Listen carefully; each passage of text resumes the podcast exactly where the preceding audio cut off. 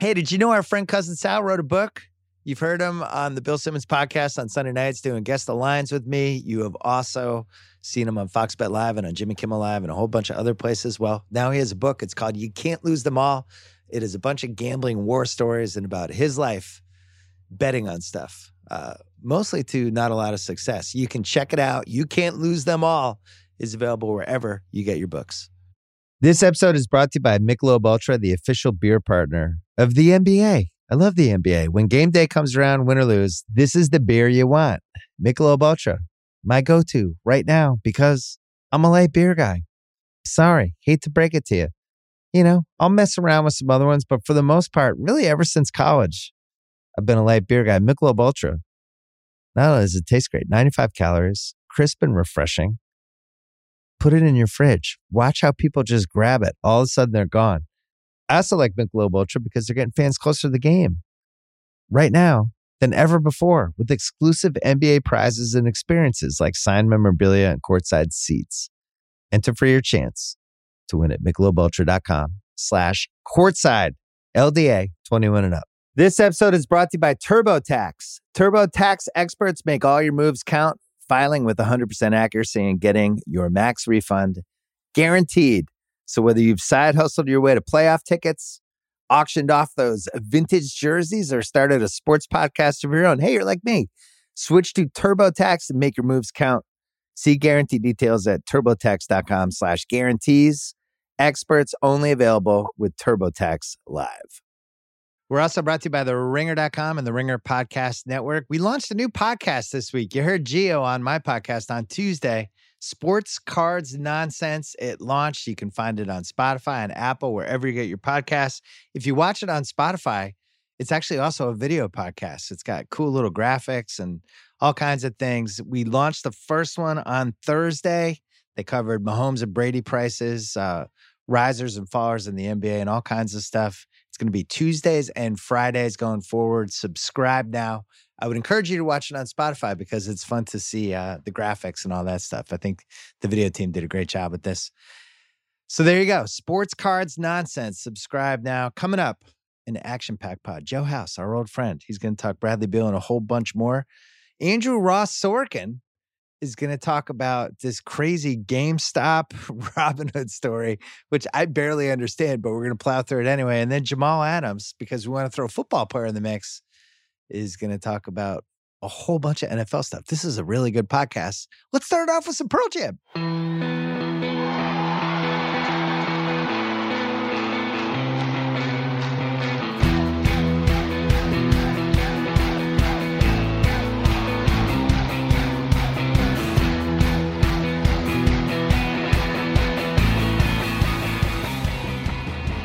All right, we're taping this piece of the podcast. It's four o'clock Pacific time. Joe House is here. Joe House hasn't been on the BS pod as much as he normally is because he's hosting Fairway Rolling for us. He's been doing the Ringer NFL show with Warren Sharp. And every week, Sharp tries to talk him out of bad bets and can't do it. And House just plows ahead and loses on whatever his playoff bet is. That's not why you're here, House. The last time you came on the podcast, Russell Westbrook had been traded to the Washington Wizards. And we both thought it was a good trade we thought it made sense. We thought the price was low. It was time for John Wall to leave Washington. And what has uh, unfolded was the season from hell. You you have first of all Russell Westbrook not healthy, which we'll get into in a second. You had multiple COVID things. You played the least amount of games of any team in the NBA. Uh, the arrow is pointing down in every respect, and now you're on to talk about Bradley Beal trades because that's where this is headed. First of all, what are your emotions right now, House? Well, how about Happy New Year? Great to see you in 2021. I'm glad we're we're we're alive. We're upright.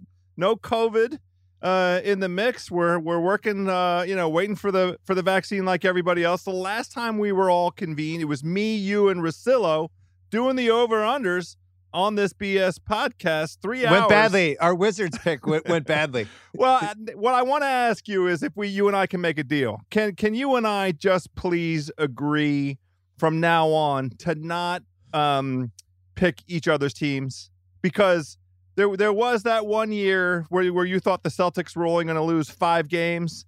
Um, yeah. and I supported yeah, your thesis and right.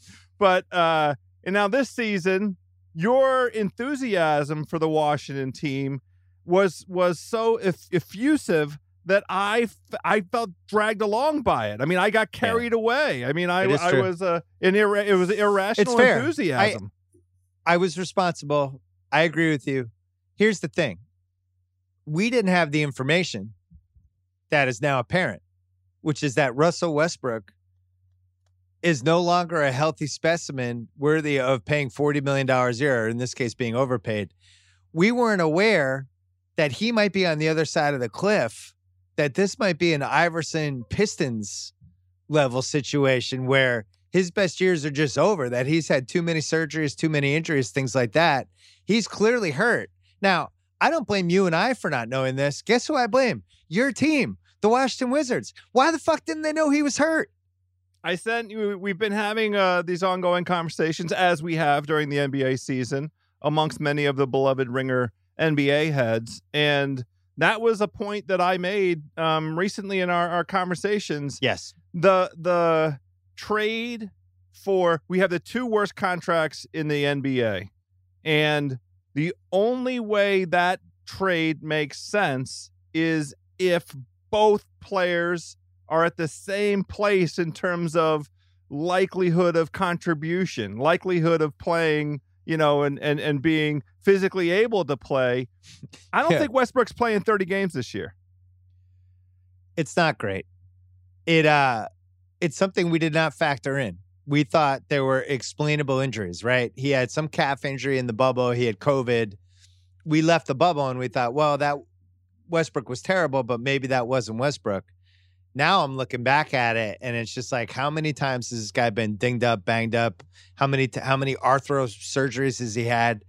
And is this a situation where it's kind of ending the way we thought it would end with Westbrook abruptly? Where abruptly.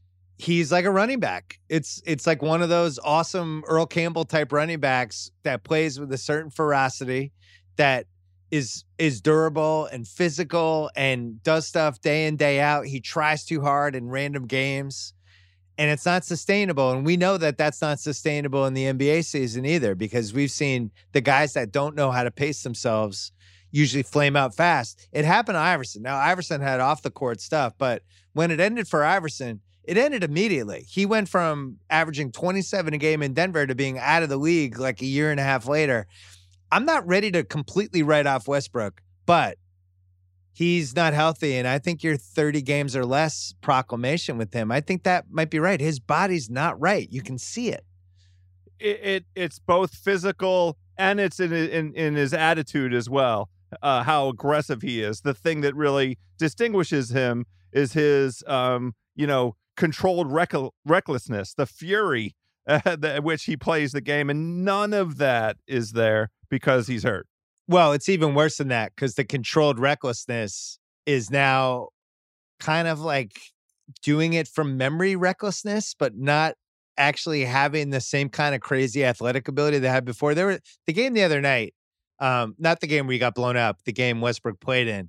And he had the ball, you know, they were in striking distance. They were down six, they were down eight, they were down 10 in crunch time.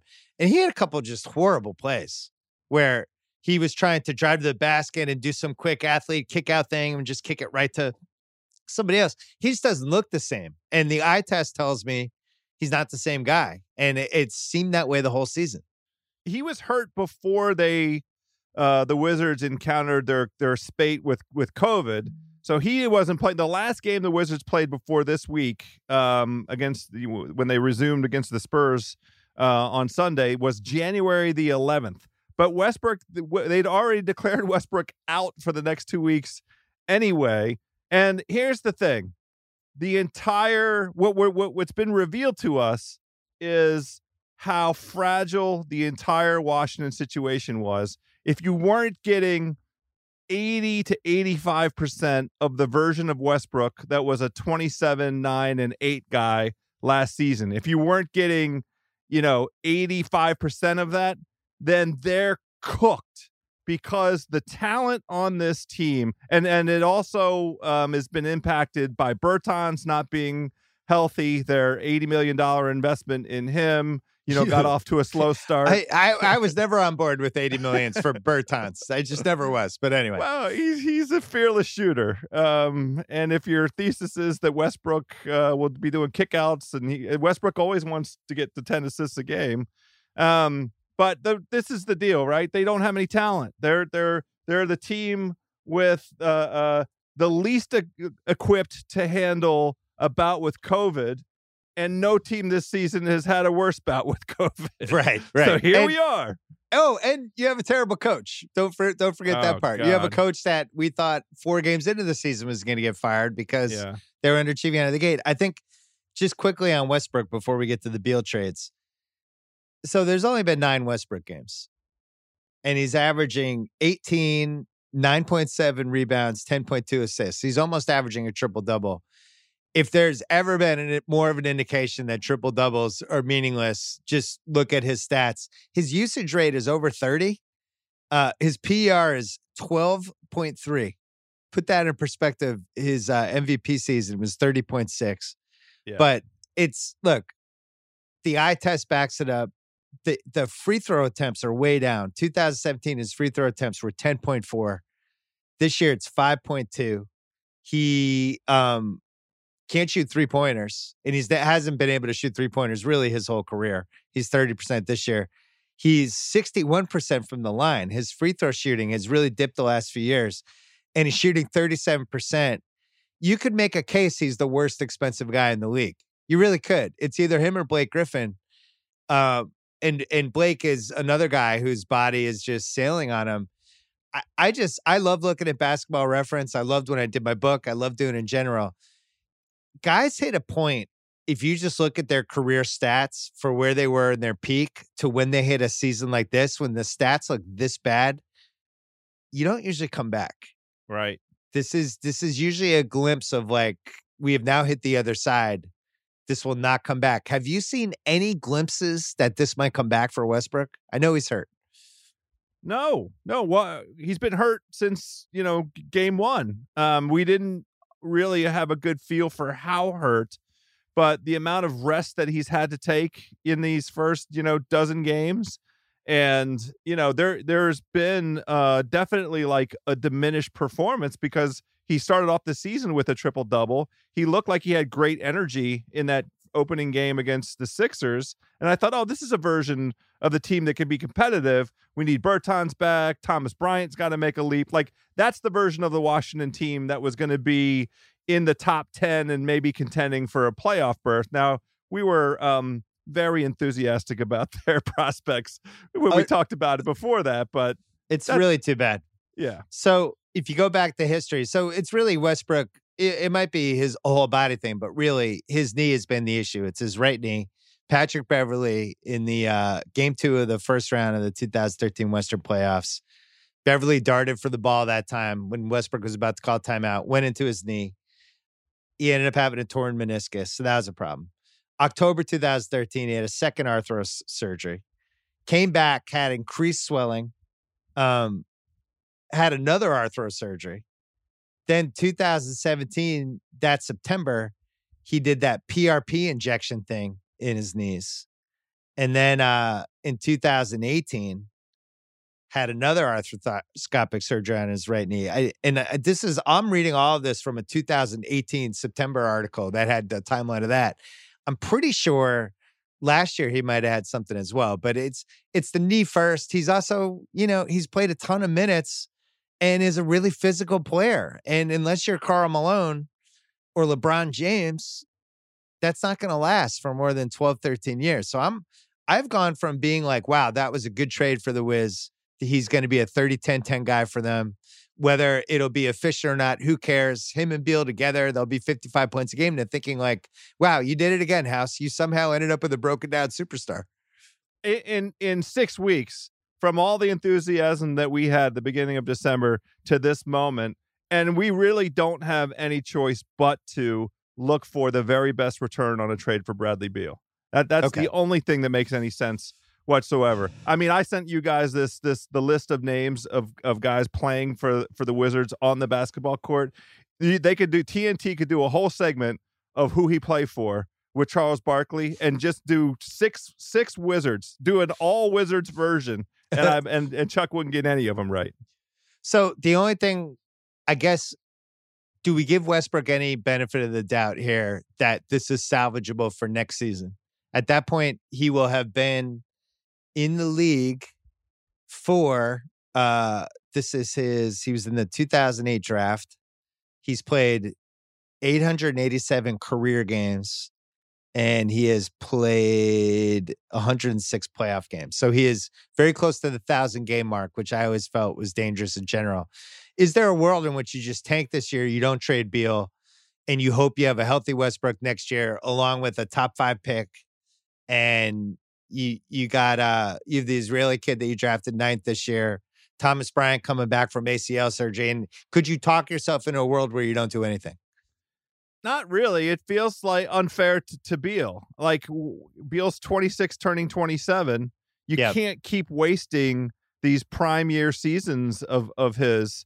You know, he's there, there's a bunch of stats that came out about his streak of of uh 40 point games you know he has 10 40 point games that are all losses this season he's like 6 and 19 in his career when he when he, uh, when he gets to to 40 points like the the franchise is wasting this talent the right thing to do is to convert that take that asset that valuable asset and turn it into something that's that's a a, a group of assets that you can build on this is not you can't build around Beal right now with the way that the team is configured well, and then the other problem with keeping Beal is he hurts your chances to have the highest possible draft pick. Now, they changed the lottery odds a little bit, so you don't you don't necessarily guarantee yourself a top four pick if you have the worst record in the league. But they've done all the groundwork. They're the worst team in the East. And again, I I apologize to the readers. I really take our over under pick seriously. Readers, I like the Wizards. Reader, you said listeners. readers. I was going to say. Yeah, I forgot. Last time you wrote something? My list, yeah, forever. I write text to you. That's about it. uh, but I mm. apologize to the listeners because we really like the Wiz as, you know, a potential upstart. We figured somebody was going to sneak into that six to eight seed range in the East. We thought it was going to be the Wizards we didn't expect it to be like the Cleveland Cavaliers or the New York Knicks or some of these other teams. The Cleveland Cavaliers are nine and nine. They, and, and they're pretty good. I think kind of legit. Like yeah, I, you know, they're legit, could be a legit 500 team, especially with Jarrett Allen. That yeah, was that, incredible. I mean, that was a disgrace. All right, so we both agree they should trade Beal. I I agree with you. It makes the most sense. It's the fair thing to do for him. Before we go to Bradley Beal trades, because I have a bunch of them to throw at you. Chris Ryan in a text yesterday was saying he didn't understand why Beal was behaving the way he was behaving on the bench, where he was basically acting like um, he was in a, a performance performance art project, trying to seem like the most bummed out guy on the earth. And it is funny. You watch on League Pass, they'll cut. He goes out, and he's really selling how unhappy and drained he is. He's got his wife on Twitter doing these cryptic tweets and does he need to comment down like about about two percent here? Because I feel no, like no, the answer is no. yes. I, I mean, part of of last night was there were so few games on, um, a lot of eyes on Washington playing against the Pelicans and seeing Zion and Beal went off for 24 points in the third quarter, so that was a reason to kind of tune okay. in. But I think you know, look, he's he's exhausted and he's frustrated, and he said uh, after the game that he he recognized that is probably not the best look. He said, "I probably I should probably take that down a notch." So yeah, you know, that's he, good. He I'm glad he said it. that. But he yeah, said, "What you don't want me coming out and laughing and smiling? I'm not happy. We're losing. I don't like losing. I'm frustrated." Okay, that's all fair. We like Bradley Beal. He's one of one of my favorite non-Celtics. I like the way he handles his business. I respect how hard he plays. I felt like he could have toned it down 10%, but whatever. I, I've never been in a situation like that where, you know, you're just having the season from hell. I do feel like he was at least partly responsible for the Westbrook trade. I don't think they make that trade unless he signs off on it. I just don't. And if anything, I, I had heard that he was kind of pushing for the Westbrook piece, feeling like it might be an upgrade potentially if they if it was the right price, whatever. It was clear Wall was done in Washington anyway, but you know, for anybody to think Beal didn't sign off on that trade when this is the guy they're trying to keep as a franchise player is laughable. You think he found out in the newspapers that, oh, we've made this trade. We didn't tell Bradley Beal. There's no fucking way. He he definitely signed off on that trade. So I'm sure he's kicking himself too that he signed off, right? I don't know. I mean, uh, he would not have had a unique opportunity to know exactly what Russell's physical condition was. And Good you know, point. depending on on the message that the team kind of delivered to him, he he um they might not have said to him, you know, it might not have been like a choice like, you know, oh, we should do you want to participate in the decision making around keeping John versus not keeping John? If they went to him and said we got we're getting rid of John, and I think honestly the franchise reached that conclusion in the summer when he was there was video of him up in New York City in Yeah. a room and there was cash and there was like you know there looked like there was stuff going on that was kind of out of protocol for sure right guys all hanging out and it, it was just sent the wrong It's a final message. straw. Yeah. and and I think that's right for Washington. And so they were they had their antenna up for uh, trade partners, and I think they went to him and said, you know, uh, we're going to try and bring somebody in. Are you good with Russell? And and why wouldn't he be good with Russell, assuming Russell's healthy? I think they actually said to him, "We're going to try to bring somebody in. The only guy we can get is Russell. Sure, sure. Nobody else will take John Wall. Uh, That this makes is it. tons of this is the offer. All right. Yeah. So we both agree they need to trade Bradley Beal. They need to do it soon. And when we come back, I'm going to give you a whole bunch of Bradley Beal's trades, and you can tell me yes or no. This is a Bradley Beal trade buffet. It's all next. Ooh. This episode is brought to you by Vrbo. You know, it is already stressful enough to deal with airports, delayed flights, bad weather. You want your actual where you're staying experience to be perfect, to be lights out. You don't want to have to worry about anything. When you book a vacation rental, you want to know exactly what you're paying ahead of time. The stress of getting hit with unexpected cleaning fees after your stay that can immediately cancel out all the great time you just spent unwinding. Thankfully, when you book with Vrbo, you can see the total price upfront. There are no unpleasant surprises, and the savings do not stop there, my friends. When you book with Vrbo, you earn 2% cash back toward your next vacation through the One Key Rewards program, letting your money do the work for you while you've got your feet up. So while other vacation rentals can feel like a roll of the dice, relax, knowing you booked a Vrbo. Book your next private vacation rental in the Vrbo app. This episode is brought to you by Michelob Ultra, the official beer partner of the NBA. I love the NBA. When game day comes around, win or lose, this is the beer you want. Michelob Ultra, my go-to right now because I'm a light beer guy. Sorry, hate to break it to you. You know, I'll mess around with some other ones, but for the most part, really ever since college, I've been a light beer guy. Michelob Ultra. Not only does it taste great, 95 calories, crisp and refreshing. Put it in your fridge. Watch how people just grab it. All of a sudden, they're gone. I also like Michelob Ultra because they're getting fans closer to the game right now than ever before with exclusive NBA prizes and experiences like signed memorabilia and courtside seats. Enter for your chance to win at michelobultra.com slash courtside LDA 21 and up. All right, House. I have 11 suitors for Bradley Beal. That's right, Oh. 11. Eleven. That's I have half 11. the league almost. But we're going to cross off a couple of them right away. Okay, good. First one, Dallas. I'm sorry, but uh, unfortunately, we all have league pass, and we've seen Porzingis. You're not getting Beal with Porzingis as the centerpiece. He just doesn't look the same. KOC and I talked about it a little bit on Tuesday's pod. Physically, athletically, doesn't look the same, and I would not trade for him. I would not recommend that one house. That was the calculated risk that Dallas took. Um, God bless them. It it kind of worked last year. Um, they ushered in. They have this once in a lifetime opportunity with Luka, but this is the downside of that risk proposition. That's all. It's a trade that nobody has won so far. The Knicks got really nothing out of it other than some picks that might not even mean that much. And the Mavs got a guy who keeps getting injured. And Right. I think he's a better bet to rejuvenate his career down the road than Westbrook is. And I don't want to write him off, but I'm just saying, as a trade asset right now, he's too low. Whether he can revive that trade assetness, we'll see. But it's, not it's a- there. And it's a non-starter for Washington. No, thank you. My second team is New Orleans. Okay, I'm interested. I figured you would be. I'm Um, interested. Zion's off the table, right? what do you mean, right? Yes, he's off the table. Zion's Is off he? the table. Is he's he? off the table. Is he? Is he? Is Zion off the table?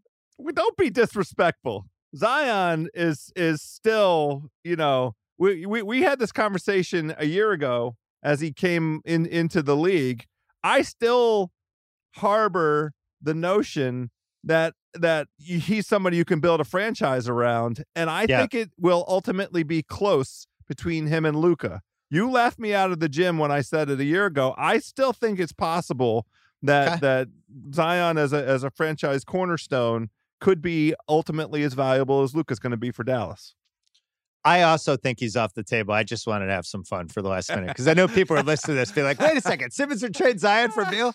Hey, listen, I, is Zion as untradeable as he was a year ago? No, but he's still untradeable. Yes, sure. Okay. Okay. Fine. Uh, New Orleans, the path would be just a shitload of their picks. A buffet of picks. I don't know what that does for New Orleans though, because they're not close to being a contender. I would rather have the picks. What am I getting adding Bradley Beal to this if I trade you JJ Redick and I trade you Kira Lewis and I get some con and Jaxson Hayes, and then I just give you a bunch of the picks I got for Jrue Holiday.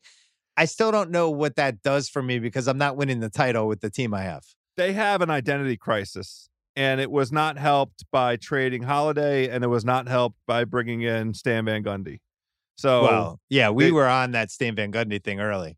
They have some sorting out to do down there, uh, but they sure do have a lot of picks. So I would be interested. I mean, Lonzo, they have to solve the Lonzo problem at some I point. I think that's right? been solved.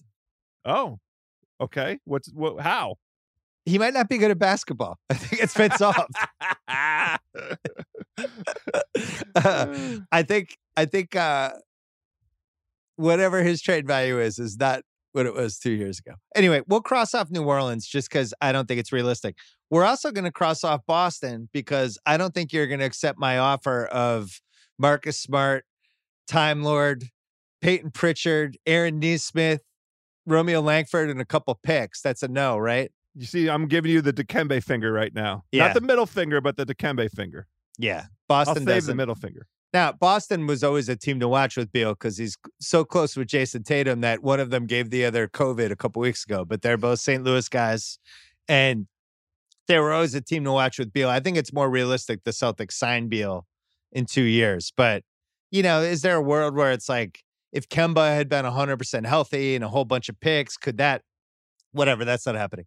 Uh, next team we're going to cross off, but wanted to mention was Sacramento.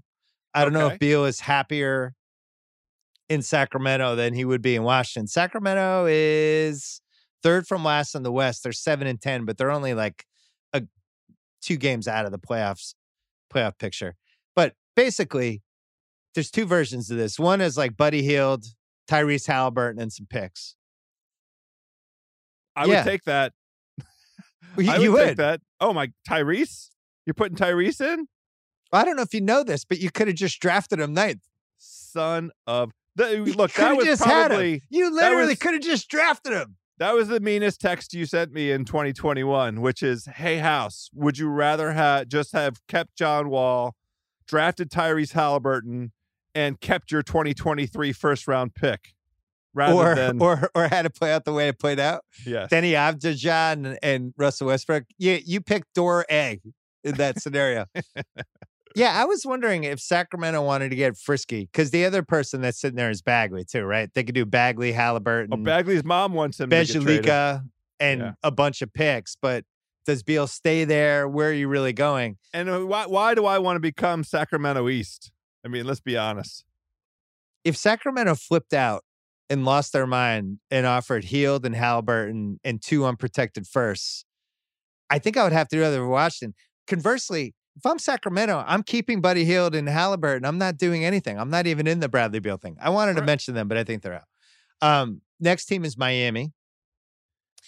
There's a Tyler Herro, Duncan Robinson, Kelly Olynyk, Andre Iguodala, some picks. You you have Beal. You send back another contract and some sort of giant mega trade. A couple problems. One is Herro's not playing well. Um, Second problem is Duncan Robinson is basically 80 million Davis Bertans, but you already have Davis Bertans. Um, Davis. I, I, Davis, sorry.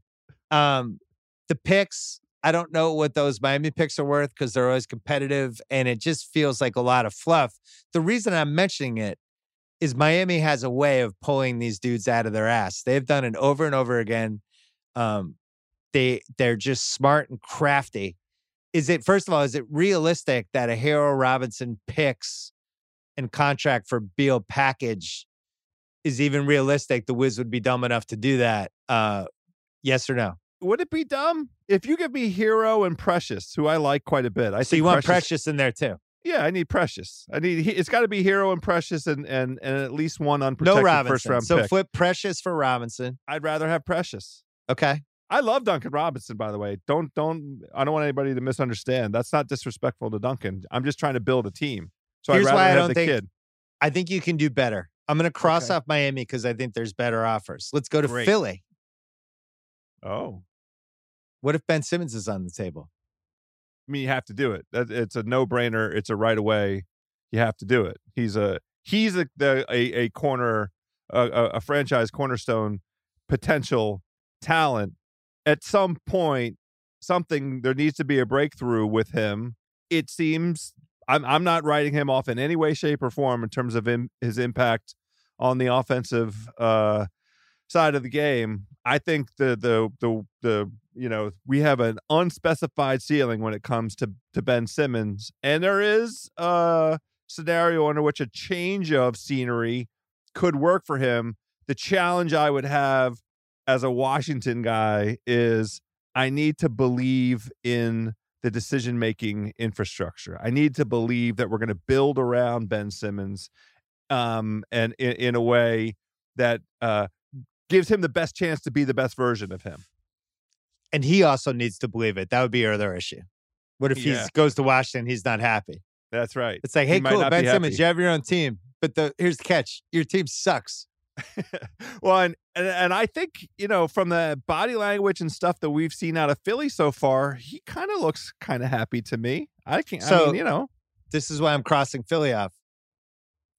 I watched that Laker game closely last night. yes, Lakers Sixers. The Sixers, if they win the East, the Lakers are going to be waiting for them in the finals because the Lakers have the best team. They match up pretty well with the Lakers. I And here's- agree. And here's one of the reasons they match up pretty well. Because Ben Simmons might be the only guy in the league who can kind of defend LeBron. I'm not saying he shuts him down. LeBron was 12 for 22 yesterday, 8 for 11 for the free throw line, 34, 6 and 6. But watching the half court at the end of the game, it's like, yeah, you're not just bulldozing over Ben Simmons. Ben Simmons isn't afraid of you. And he's kind of like if I'm building somebody in a lab to guard LeBron, I think I would build Ben Simmons. So if I'm Philly, I'm not doing anything. I like my team. I really do. I, I we have Embiid playing the way he's playing. I'm not fucking with this. I'm not bringing in Bradley Beal. Yeah, I'm, only I'm keeping what I have. the only thing that really makes sense for Philly because it, it, it is astounding how quickly um all all of the the commentary and all of the pundits were validated Philly you know with this the the Brett Brown and everything we Yep. barely scratched the surface. In comes Daryl in comes Doc and immediately 15 games in it's a team that we're talking about legitimately as a title contender and there there is not a, a, a good counter argument to it right? They are going to contend as long as those guys are all healthy. So your point is absolutely right. Sit tight and there are some pieces they could add i love jj Redick going back to philly think Mm. about that good relationship with joe i mean you know another shooter adding another shooter to that to that mix to go with danny green and and and with seth curry i mean we you know we haven't even I gotta really say, I, like Curry. their, I like their, yeah, and, and Seth Curry wasn't good yesterday, but I do like their crunch time five. Wi- It was Harris, Green, Embiid, Simmons, and Curry, and you know they can switch on D.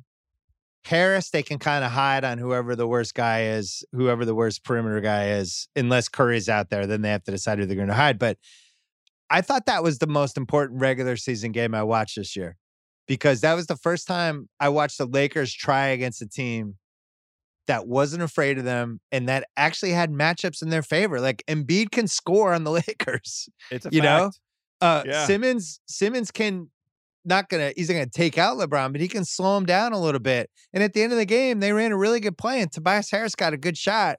That's a guy that the Lakers have trouble defending if Simmons and Embiid are out there. I don't know. I was I was impressed. It was impressive. I mean, LeBron tried to hurt Embiid for Christ's sakes. Yeah. First first flagrant for uh, LeBron in, in six years. Here's the thing if you're beating LeBron right now in the regular season, it actually matters because he gives a shit. He's trying. He's trying to win the MVP, and he's going all out in these games. He was going all out in that game last night, and the Sixers beat him. They wanted So- to prove something. It was their they're ten and zero on the road. That's their first road loss.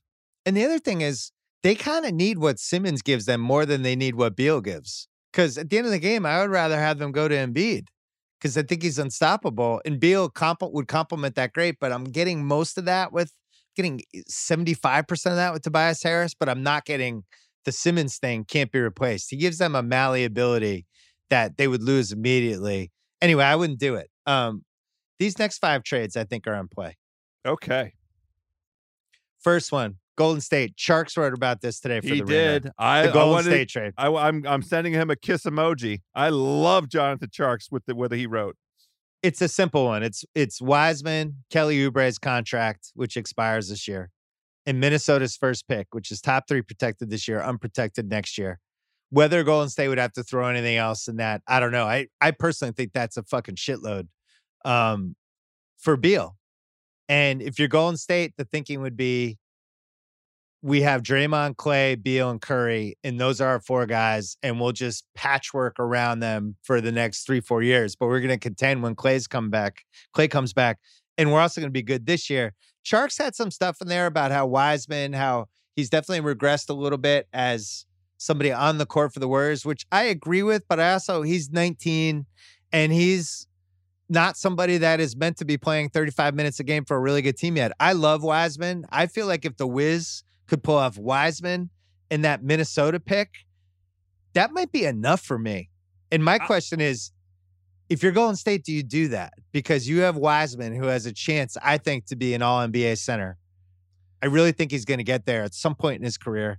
And you have that mini pick. I, I that's the number one team I would want in the West to have their first round pick. I have those two assets. I might be able to extend the dynasty anyway. I'm not going to win this year anyway with Klay. Why not? Why do this? Why why not wait?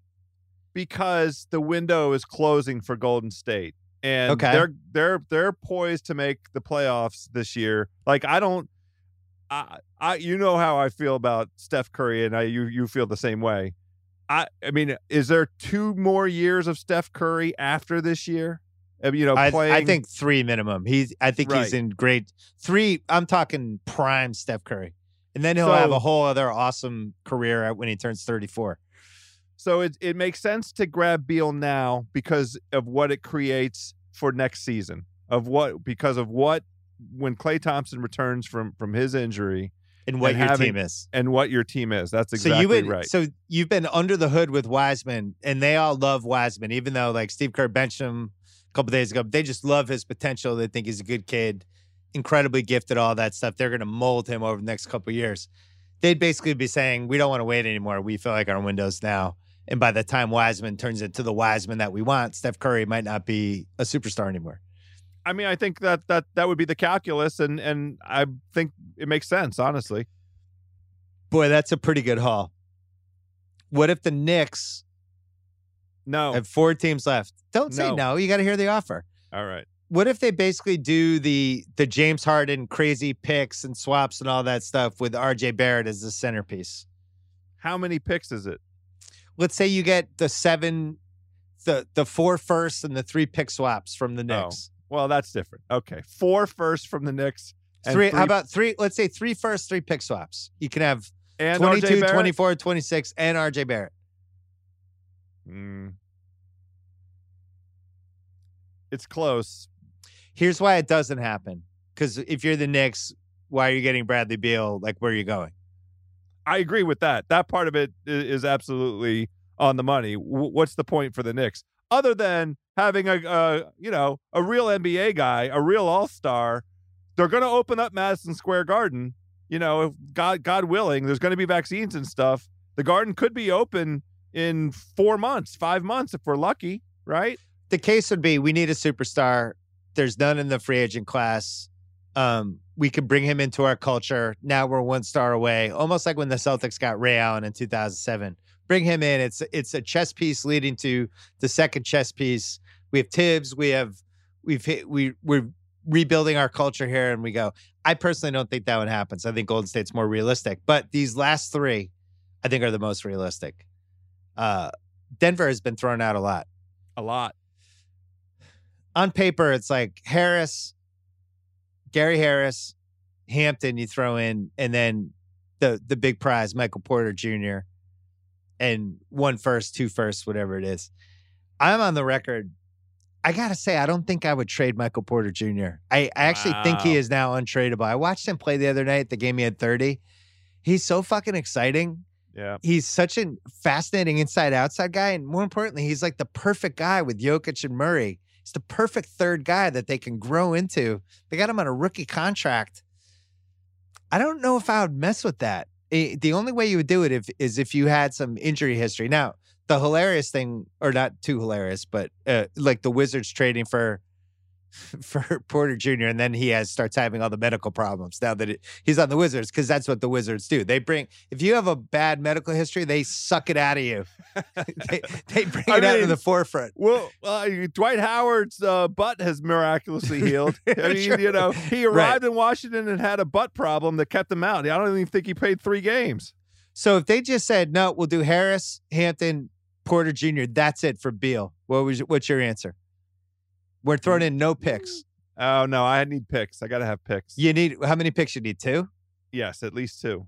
Okay. We're building. We're building. I mean, you know, the only way that Porter Jr. makes sense because you're pairing him with Rui Hachimura and Deni Avdija and uh, you know, Detritus, D- Davis Bertans, 80, 80 million bucks. Um, I You guess save Troy Bra- 19 forwards. Thomas Bryant. Yeah, Yeah. Thomas Bryant will come back from his ACL injury. I don't like Uh, that trade for either team. Yeah. I also I don't like that trade as much as Wiseman and the Minnesota pick. I'd rather have That's my favorite trade so far. That's my A number one as well. I would do that. I would well, I have that. two more for you. Okay, I'm listening. Atlanta, sneaky, sneaky suitor, right? Sneaky. Interesting. I don't know if you've seen DeAndre Hunter this year, but he's been excellent. Really mean, good excellent. second year for him. We wrote a piece about him on the Ringer the other day. Really, really good second year guy. I think he's, He's, tough. Really like him. He's also 23. He's a man. He's not like one of these 20 year old kids trying to find himself. Like he's pretty much finished product. Aquangu, Aquango, Quangu. Damn it. My pronunciation dyslexia kicking in again. The guy they took six, the center from USC, Tony Snell's contract, and I'm going to throw in Kevin Huerter, Russillo's favorite player. He's coming home.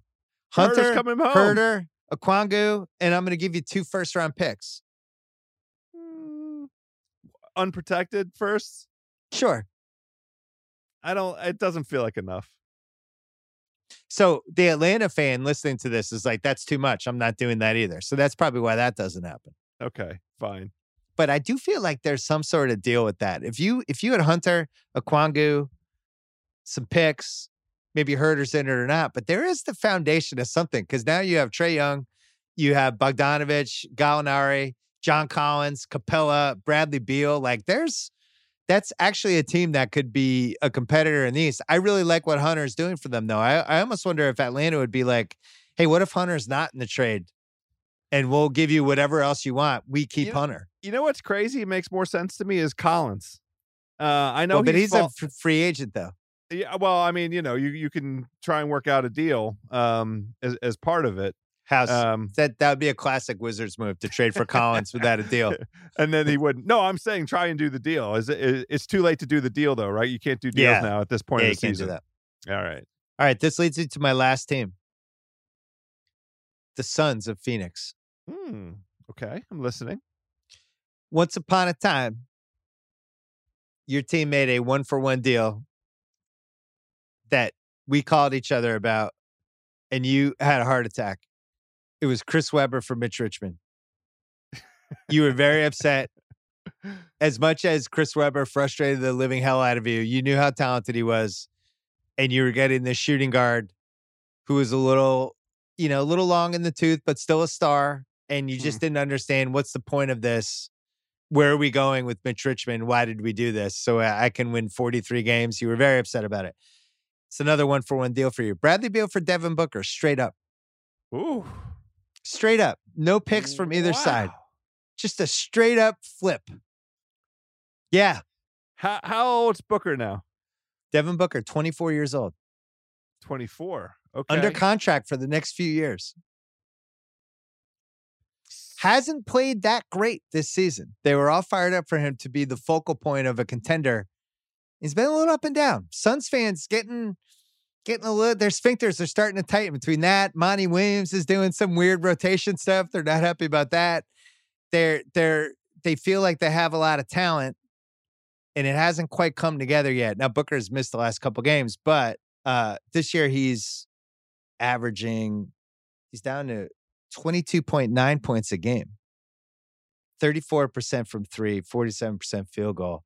But hasn't been like the lights out top 15. Like we expected a Jaylen Brown type leap from him this year. It didn't happen. The Suns say, well, we'll bring in Bradley Beal. Like he's actually probably better right now at this stage of his career than Devin Booker is. And you get a foundational guy you can build around the next few years. This is my favorite one. Beal for Booker, straight up. Call it into the fucking league. I, I, I don't like it. Why? It- it- because it's the exact same situation that Washington is is in right this second as we're having this conversation. Um, so there's no rebuild for you, and you do, It- doesn't help with your picks. right, exactly. The, the the point is the rebuild. If you're going to trade Beal, then you have to have something to to build upon. I don't want to stay, you know, treading water um in the in the position we're in now, which is we're only uh four and a half games back of the eight seed or whatever it is. The the 10 seed is still out there, so we could, you know, uh if week if whenever everybody gets over the COVID and gets, you know, back to health and Russell is gets the rest that he needs, we're gonna compete for the for the, you know, the play-in but thing. That doesn't make any sense, right? That's just not uh, a viable path in terms of a return for a player of Beal's stature. If you're going to do that, if that's the goal ultimately, then just keep Beal. All right, so we'll set, we'll settle on a three team trade. All right. Beal goes to Phoenix, Booker goes to Golden State. Washington gets Wiseman, Oubre, Minnesota's first pick, and a 2022 first. Great. I'm in.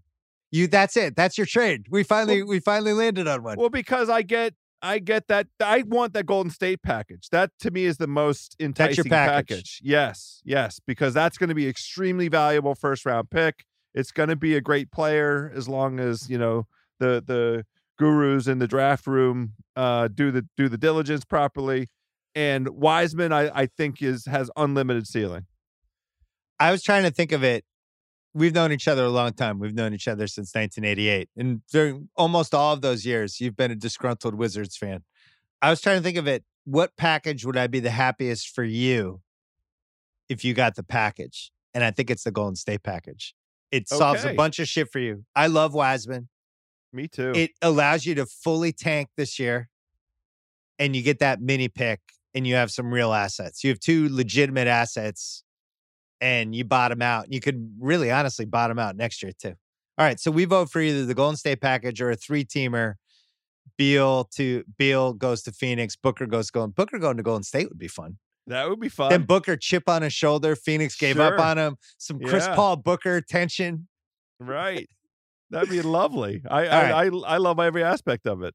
All right, this was great. I'm glad we figured this out. You can listen to House Fairway Rolling came back this week. Yeah, our season premiere. Uh, they're off at Torrey Pines this week, and then we're gonna get back on next week and, and get ready for a trip up to Pebble Beach. And then Ringer NFL with you and Sharp every Friday through the season. And once that ends, then you're going to start popping on here more. We we can only use so much House. House is he's got a job, he's got a family. We can we can only tap into the House machine that much. we haven't but really started talking about the 2021 um, food menu. I mean, we, there's there's No. some eating. We have a lot of pent up demand because of all that we had to put put behind us uh, in 2020 um, Mm. out of safety concerns. So, I mean, let, let's let's get ready. House, rev it up. was great to see you. Good luck with your Bradley Beal trades. I will talk to you soon. Thanks, buddy. This episode is brought to you by Michelob Ultra, the official beer partner of the NBA. I love the NBA. When game day comes around, win or lose, this is the beer you want. Michelob Ultra, my go-to right now because I'm a light beer guy. Sorry, hate to break it to you.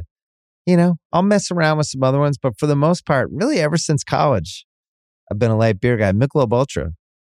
Not only does it taste great, 95 calories, crisp and refreshing put it in your fridge. Watch how people just grab it. All of a sudden, they're gone. I also like Michelob Ultra because they're getting fans closer to the game right now than ever before with exclusive NBA prizes and experiences like signed memorabilia and courtside seats. Enter for your chance to win at michelobultra.com slash courtside LDA 21 and up. This episode is brought to you by SimpliSafe Spring. On the way, warmer temperatures, more time outside, more time away from your home. Do yourself a favor. Make sure you're doing what you can to protect your place and get a SimpliSafe home security system. Comprehensive protection for your whole home. A great way to keep you and your loved ones safe. What if you're going out for Easter for six hours? You don't think the burglars are going to figure that out? That y'all y'all packed up your car at like 11:30 on Easter and you drove off somewhere? Yeah, all they need is an hour. I'm not the only one singing SimpliSafe's praises. SimpliSafe named Best Home Security System in 2024 by U.S. News and World Report, recognized for the best customer service and home security by Newsweek. Protect your home today. I use SimpliSafe and love it. My listeners get a special 20% off any new SimpliSafe system when they sign up for Fast Protect monitoring. Just visit simplisafe.com slash BS. Don't wait. That is simplisafe.com slash BS. All right, we're taping this piece of the podcast. It is 10 15 a.m. Pacific time. So if anything happens over the next few hours after we tape this, don't blame us. Andrew Ross Sorkin is here. You know him from New York Times. You know him from CNBC. You even know him from the Billions at the top of the top of the credits and that cool opening shot of New York City, all that stuff. Uh, we've been looking for a reason for you to come on, and this is a good reason. Wall Street is in complete chaos right now. And well, I'm I'm psyched to see you. Thank you for having me. It, it is chaos. I've never seen anything like this. Anything. Could you say that the seeds were here for something like this to happen for a while? Because I was thinking about it, even when Barstool got bought by Penn National and Dave Portnoy was talking about buy Penn National stock, and you could see the Penn National stock rise. That there was this version of Wall Street where the more and more um, kind of middle class investors trickle in, they could affect the market in these crazy ways. And now we're seeing it this week. Look, I think the seeds of this actually began over 10 years ago. I think this is a this is we are in, still in the aftermath of the financial crisis to be honest with you. I think this okay. actually stems from that. I think this is started at least with a group of people who have been rightly angry about the banks, about the system, and I think really did say to themselves, I want to stick it to the man. And I think we're at a point now, COVID's part of it. I think a lot of people are stuck at home. Yep. Um, they got not a lot to do. Some of them actually have more money than you think. You probably can't say that aloud these days, but people, I think there are people doing, frankly, better uh, than than some people even expect. And this is sort of partial entertainment for them, and partial stick it to the man. And that's what I think. That's how I think it began. I think it has now gone into something parabolically crazy, which is like every good protest, there are there are co-op people who co-op the protest. They're, the looters arrive, and now I think you have all sorts of people trying to surf the wave of momentum on top. I think you have professionals that have now gotten involved that are jumping on top of these people. So there's a lot there's a lot to unpack here. So do you feel like basically Wall Street was not designed to accommodate what's happening right now. There's no solve for it. The, that when we have more and more investors, even if they're investing smaller amounts, but they're combining their forces and they're targeting certain things, they're all jumping in. Wall Street basically can't sustain this. Wall Street doesn't know how to do it. Wall Street was not built for this, except for the fact that in many ways this is what Wall Street has been doing itself for so long, right? That, right. That's the, if you, that's part of the argument here. Part of the argument is that I think if those those folks who are backing GameStop are saying, look, these hedge fund guys have been having idea dinners for years. They've they've they've sat around a table, they've made, they've found their mark, and they've gone after it. And we're just doing the same thing. And basically, we're doing it, by the way, out in the open, right? And so that is the distinction. Now, the flip side of that is most of these hedge fund managers doing this if they lose, they're fine. You know, you know they, they can still pay the uh, mortgage on their second and third home. And so the question is whether some of these folks that are trying to stick it to the man are ultimately going to be sticking it to themselves. Do you feel how if you had to break it down? Because I love the stick it to the man part of this. I, I actually think this has been really enjoyable to watch these these Wall Street people who have played by certain rules, totally. and when it doesn't work out for them, they get bailed out. All these different things that have happened over the years, and now they're up in arms because somebody has flipped the system on on them. I think that that's really really funny. I'm not sure if that's 100% how this started though. It really did seem like it started because people felt like, hey, if we all team up and we go after a certain thing, not only can we raise the stock way way up right. and we'll profit from it, but the, there's this other fun piece where we'll screw over these people that are trying to short the stock. So it started there. And I got to say, that's a pretty genuine start. It, it certainly totally. wasn't against the rules, whatever the rules were in place at the time. Now they're going to change the rules, it seems like. Well, the question is whether the rules should change. I mean, look, one of the things that's fascinating is, and look, part of my job has always been to democratize this process, right? By bringing information to the public. And we all talk about the market being this or wanting to be a level playing field. And I get in trouble for saying this. The truth is, it's never truly been a level playing field. Yeah. It's always been um, tilted towards the professional investor, towards the wealthy investor. In fact, the SEC has a phrase for it.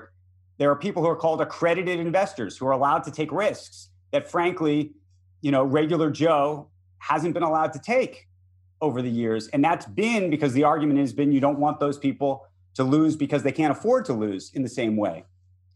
Now, by the way, I say those things, and I've been out publicly all over Twitter with this, you know, trying to frankly protect some of the some of the folks who I think may not fully understand that they could lose their rent money. And people are like, Sorkin, what are you doing? You're protecting the hedge fund guys by by saying this. You got we need to have the same opportunity. And it's I, am sort of grappling with all this myself because I'm not here to protect the hedge funds or the system, but I do want to protect the little guy. And what I can't figure out is some of these little the little guy eh, are making a fortune, but when this is over, it's going to end in tears for others. You know, right? Well, and I think their attitude would be like, well, these people are trying to short the stocks. That's basically like betting the don't the don't come line in poker, right? You know, where you're you're betting you're betting against everyone else at the table, which is just, you know, that that comes with its own stuff. I've never really liked the shorting aspect of Wall Street. So in general, the fact that some of the people who are trying to do this, it flipped on them. I do kind of enjoy that. But when you see how it's flipped and you're seeing hedge funds basically getting destroyed or having to get bailed out, then it's like, has this gone too far? Well, so I have mixed views on shorting. Um, I totally look. No, I think the idea of betting against somebody it's not in my nature. It's not something I don't like it, right? Conceptually, Me neither. I don't like it. However, and and maybe I've been covering this world too long. I've I have seen how some short sellers have created transparency to the market, meaning people like uh, Jim Chanos discovered Enron, right? He, he, had an incentive to tell the world about Enron before Enron. There were mm. others who came and exposed Lehman Brothers before Lehman Brothers, and they were incented to do that. And so there's part of me that says if you like transparency, if you like the idea of more information rather than less, it may actually act as a, a, a safeguard in a very uh, perverse way on the system. Yeah. And I, so I wrestle with it. I, I don't know where I land. Yeah, I don't know where I land either. I just feel it feels the spirit of it I don't like. And it's the same way like when playing craps when there's right. that one dude there and you're just like, what are you doing? You're rooting against all of us. And the concept of rooting for a company to fail or for their fortunes to turn. No, that's I don't know. It, it doesn't it doesn't seem right with me. It does seem like a lot of what's going on here as this became a real story over the last couple days, and then we had Robinhood basically freeze all the trades today and all that stuff, and now this has turned into uh, a common man against the big bad Wall Street, big evil Wall Street, all that stuff. That's the narrative that's happening now. I, I was surprised that Robinhood caved so fast because you know the the whole concept of what they were doing was like we're taking trading to the people. To man, right? Yeah, that was, we, that was the idea. Yeah, now they've completely flipped on that. Um, and you can, if you're giving them credit on it, you could say, well, look, they're just trying to protect the integrity of whatever. Right. But the cynical side of me says they're trying to get bought. You know, they know they have an IPO coming. A lot of the people that would potentially be carrying that IPO are people they don't want to piss off right now, and they're thinking that way and not for what's So what's for don't the good of the I don't stock know market It's about who, who's going to buy them on Wall Street, and, and invariably, I imagine somebody might. But I think going public is part of it. I think the public piece is the the the, the key. I think what they're really worried about is what a regulator is going to do. A regulator is going to come down on them in some way that would therefore make them less valuable in an IPO or selling or whatnot. But the other thing about the stick it to the man idea is, you know, I think this did start with a stick it to the man idea. But as I said, I think there's people who are coming in over the top in a way that are cloaking themselves as Mother Teresa, but are involved in in the same classic pump and dump that you know we've seen for decades. And so, being able to differentiate between you know who the who the genuine protester is and who the the co-opter of the the protest is- opportunist. is yeah. hard, right? Right. Yeah, that makes sense. I I I feel like at least a small piece of this has to be some of the stories that have been written the last few months about the pandemic Right. that has actually made people even more wealthy who invest in certain companies and who were kind of savvy enough in March, April, May of last year to think, "Oh, this is the way life's going to be. I'm going to invest in Netflix. I'm going to invest in these drug companies. I'm going to do this, this, or this, and kind of foreseeing where stuff might be going, jumped in or, or invest in Zoom. That's another example. Like Zoom goes way up. And the people that did this, they they're profiting from the pandemic. And meanwhile, you know, millions of people are losing jobs or losing money, stuff like that. And there's a real anger about this, right? Oh, I think it's this pen, there is a pent up anger because everyone's saying to themselves, how is it possible that Jeff Bezos is getting this rich while other people, you know, are on food lines? There's no question that that's a huge component of just the anger. Uh, and, and part of it's a missing out, right? There's a little bit of like, and by the way, it was not obvious in March that, you know, Amazon would go to the sky or frankly, Tesla would go to the moon. Like that was not obvious to a lot of people. And some professional investors nailed that bet some some retail investors nailed that bet. By the way, the other piece of it is Bitcoin. We didn't even talk about that, which is Yeah. a lot of the folks who were early in this GameStop deal were successful Bitcoin traders. And so they had a lot of money to spare because they had gotten in a long time ago. And, and that's obviously also gone on its this, this crazy run. And that is that is in and of itself a sort of philosophical, almost religious um, bet because it it it's not it's divorced from anything in in, in reality, right? It's it's you it's it's a belief system, and in a sort of perverse way, GameStop uh, to some degree became this sort of belief system for certain people. Do you feel like Wall Street is the wild, wild west right now? I think it's out of control. I do. I do. I, Like, has it has it ever been this chaotic ever? Oh, I'm sure. No, no yes, yes. I I mean, look, I remember covering this world in the late 90s during the dot com stuff. Some of that was absolute lunacy. The amount of truly despicable behavior, bad behavior, the insider trading that was going on, uh, the doling out the IPOs to favored clients to get the other deal was going on. The analysts who were you know pumping stocks to, uh, because they were basically paid to pump the stocks there there was a lot of bad stuff that's happened before and and i think over time it's actually gotten cleaner it's it's a cleaner game uh, than Yeah. it used to be but arguably look i could clean it I, you know I, I give you a 10 point plan to clean it up if you want but um it's i think there's just there's so part of what's happening here is there's more froth there's more money in the game and so people are just doing crazy stuff. And that's the other question. Is this a sign? You know, say what you will about GameStop. Is this a sign that there's just too much money in the system that the Fed has basically, you know, just just plastered the world with cash? And by the way, that's helping the people with money and not helping those without it. I mean, I don't know if you saw Tom Friedman had this great column. It was basically like socialism for the rich, capitalism for everybody else. And that's a Right. function of the Fed right? Just printing cash. So do you feel like at least part of this is um a reaction to everything that happened in 2007, 2008, 2009 and also like you know, movies like The Big Short and and the fact that as it was happening, I don't think people understood it, but as we got some distance, people were like, "Holy shit. How did that happen? Wait a second. We did what?" Um, and now it's manifesting itself now in 2021.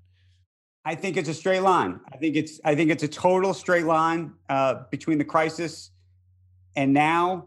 I'd also, by the way, possibly even connect it to sort of the past couple of years in Washington, the sort of anger that you've seen online, the, the way people have sort of grouped together to, to form sort of online mobs. That's that's sort of a fresh take or, or thing that's happened in in the culture. Look, there were always these these chat boards that existed. I remember back in, the dot com boom, there were people on chat boards pumping stocks. But to be able to do it on mass like this, that's next level. Well, I would go the other way. It's kind of surprising this didn't happen sooner, right? Like, why did it take till 2021 for a bunch of people to realize we should leverage a Reddit board and we could just jump into a certain stock and try to pump it up and we'll all make money? That should have happened three years ago. yeah, but part of it's that money's free now, right? With the Fed printing all this money, all these guys, a lot of people are just levered up and it's cheap. It's cheap to do it. Look, it cost, as of yesterday, $22 billion effectively to move this stock the way it did, right? You know, the, the early movements cost a couple billion dollars. And so you could get a group together. But at this level, it's now in a whole new universe. That's hard. It's hard. It would be hard to do this for um, like an Apple. You'd need two yeah. trillion dollars to move it, right? Right. So it's got to be smaller stocks. Like I, Blockbuster was one of them. These these uh, stocks it's, that like why would like anybody all, put any money into them? But it's also like a little bit of like a nostalgia game. If you go on Reddit and you really spend some time in there, there are people who really just love GameStop. Like like they, they grew up with GameStop. Right. GameStop isn't doing well and they want to support GameStop. Bed Bath and Beyond. How many of us grew up, you know, I used to walk with my mother through Bed Bath and Beyond, right. the vaporizer section, right? Um, and people have a certain nostalgia for it. Blockbuster, uh, AMC theaters. We all want to go to the movies. But but the other question is, you know, we look at these people who are doing this, and some of them are very sophisticated, but some of them aren't. And one of the things that I was just thinking about when I said AMC theaters, one of the other stocks that went up yesterday was AMC Networks, the TV, the, the TV company. You know, Better Call Saul. Yeah. Um, and that just shows to me that we have, a, unfortunately, as much as we've democratized the system, maybe have we over democratized it? This is the part I don't know. And it sucks to be like either of us or anybody saying to the to the listener or to the viewer or the reader, like you're not smart enough to be able to do this. I hate that message because that's that's that's like the worst message possible. But at the same time, I'm also like watching people make what seem like obvious mistakes to me, and I think what what am what's what am I supposed to do? And I also remember the media was killed after the financial crisis. The finger was pointed straight at the media. Why did you not blow the whistle? Why didn't you blow it loud enough? Now you try to blow the whistle, and and they're like, we don't we don't need your protection. And by the way, you're not even protecting us; you're protecting the establishment. Right, but there's a way to not be on either side in this story, right? I mean, I, I feel like I'm more on the Robin Hood side just because I feel like Wall Street's gotten away with so much shit right. over the years. It's been fun to watch the tables get turned on them.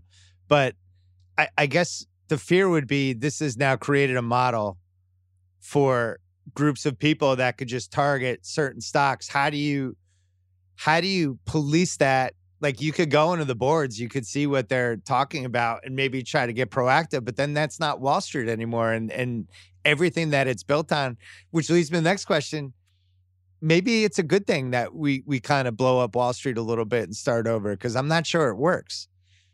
Look, this system needs to be reformed. I could give you a hundred laws that I would change, and what this could do actually is make it a lot harder and change the incentive system for hedge funds to short companies. Right? If you're a hedge fund looking at a small company, by the way, it's usually the small companies that you short in large part because you think that they're close to failing. Um, Though there's some people obviously shorting Tesla, which is at, you know at a different level. But the calculus may change. If, if some hedge fund's thinking I'm going to go short this company, they may say to themselves, I'm not going to do it because there's a whole new risk profile. I never, I, you know, I never had to worry about these guys going to Reddit and taking me down. Now I do. I kind of like that though. Because again, I don't like the shorters. I think that's like a that might be a good outcome of this. It very well may. It may change, but it, it, it actually may change the, the the the incentive system. I also, frankly, hope that that regulators do step in and try. I mean, I think there's so many questions about whether the market is fair, and I know that I think there's so many elements of it that aren't. People look at high free high frequency trading and say to themselves, "Well, that's a game. If that's a game, why can't we play this game?" Um, so, should we end that? I don't know. Maybe this comes to questions about whether you want to have a transaction tax on things. Um, you know, what do you do about insider trading and these CEOs who create these quote unquote 10b5 plans where they're buying and selling shares in advance, but then they can stop it anytime they want? That makes no sense. I mean, there's lots of pieces of this puzzle that need to be fixed. And this could be the catalyst that forces some of it.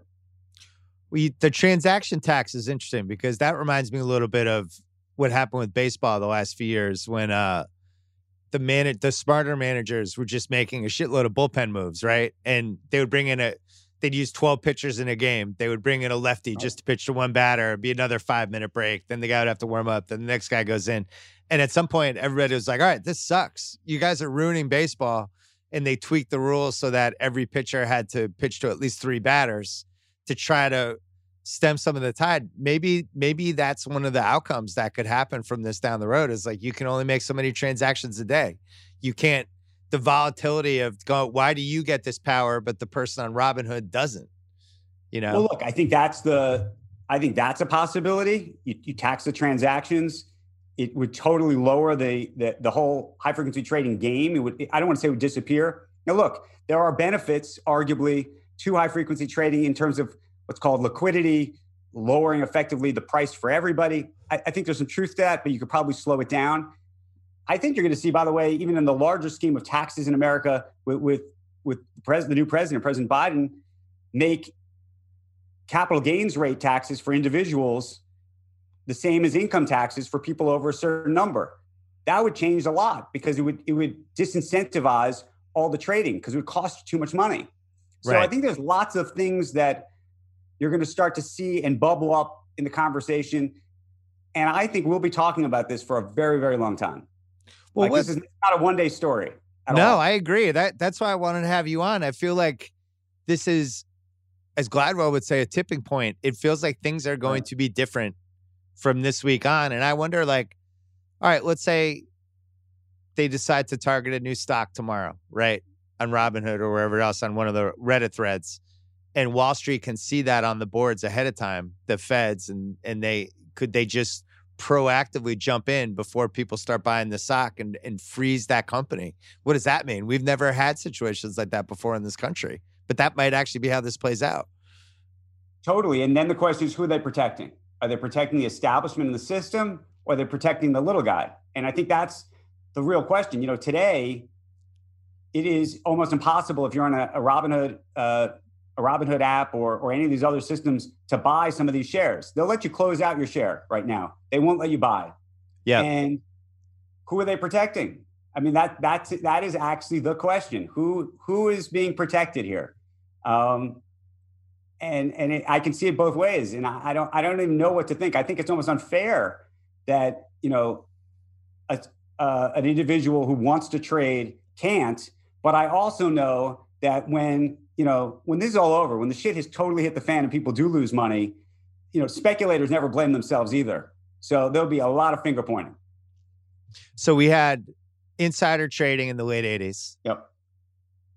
They they spent the next 20 plus years cleaning that up. I was just reading a story the other day about and it's trading. not even clean yet. Yeah, it's yeah. not even cleaned up, but I read a story the other day about trading places and explaining what happened with the orange juice scene at the end with Eddie Murphy, Dan Aykroyd, what they did. And I didn't realize that in 2010, they passed the Eddie Murphy rule, preventing people in real life from doing kind of what what Eddie Murphy and Dan Aykroyd do at the end of that movie. So the insider trading thing, it's it's gone on and on forever.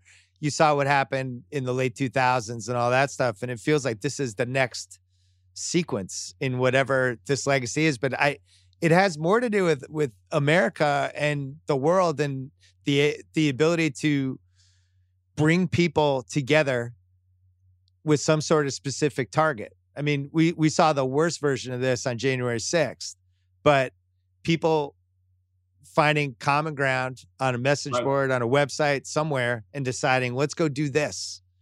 And to watch them do this to the stock market, I think has been riveting. I I, I haven't been this riveted by a financial story literally since the late 2000s. I, I, as a storyteller, I'll tell you it's great. I don't know if it's great for the world or not, but it, it, by the way, it may be great for the world in the end because it could, as as you just said, it could change things.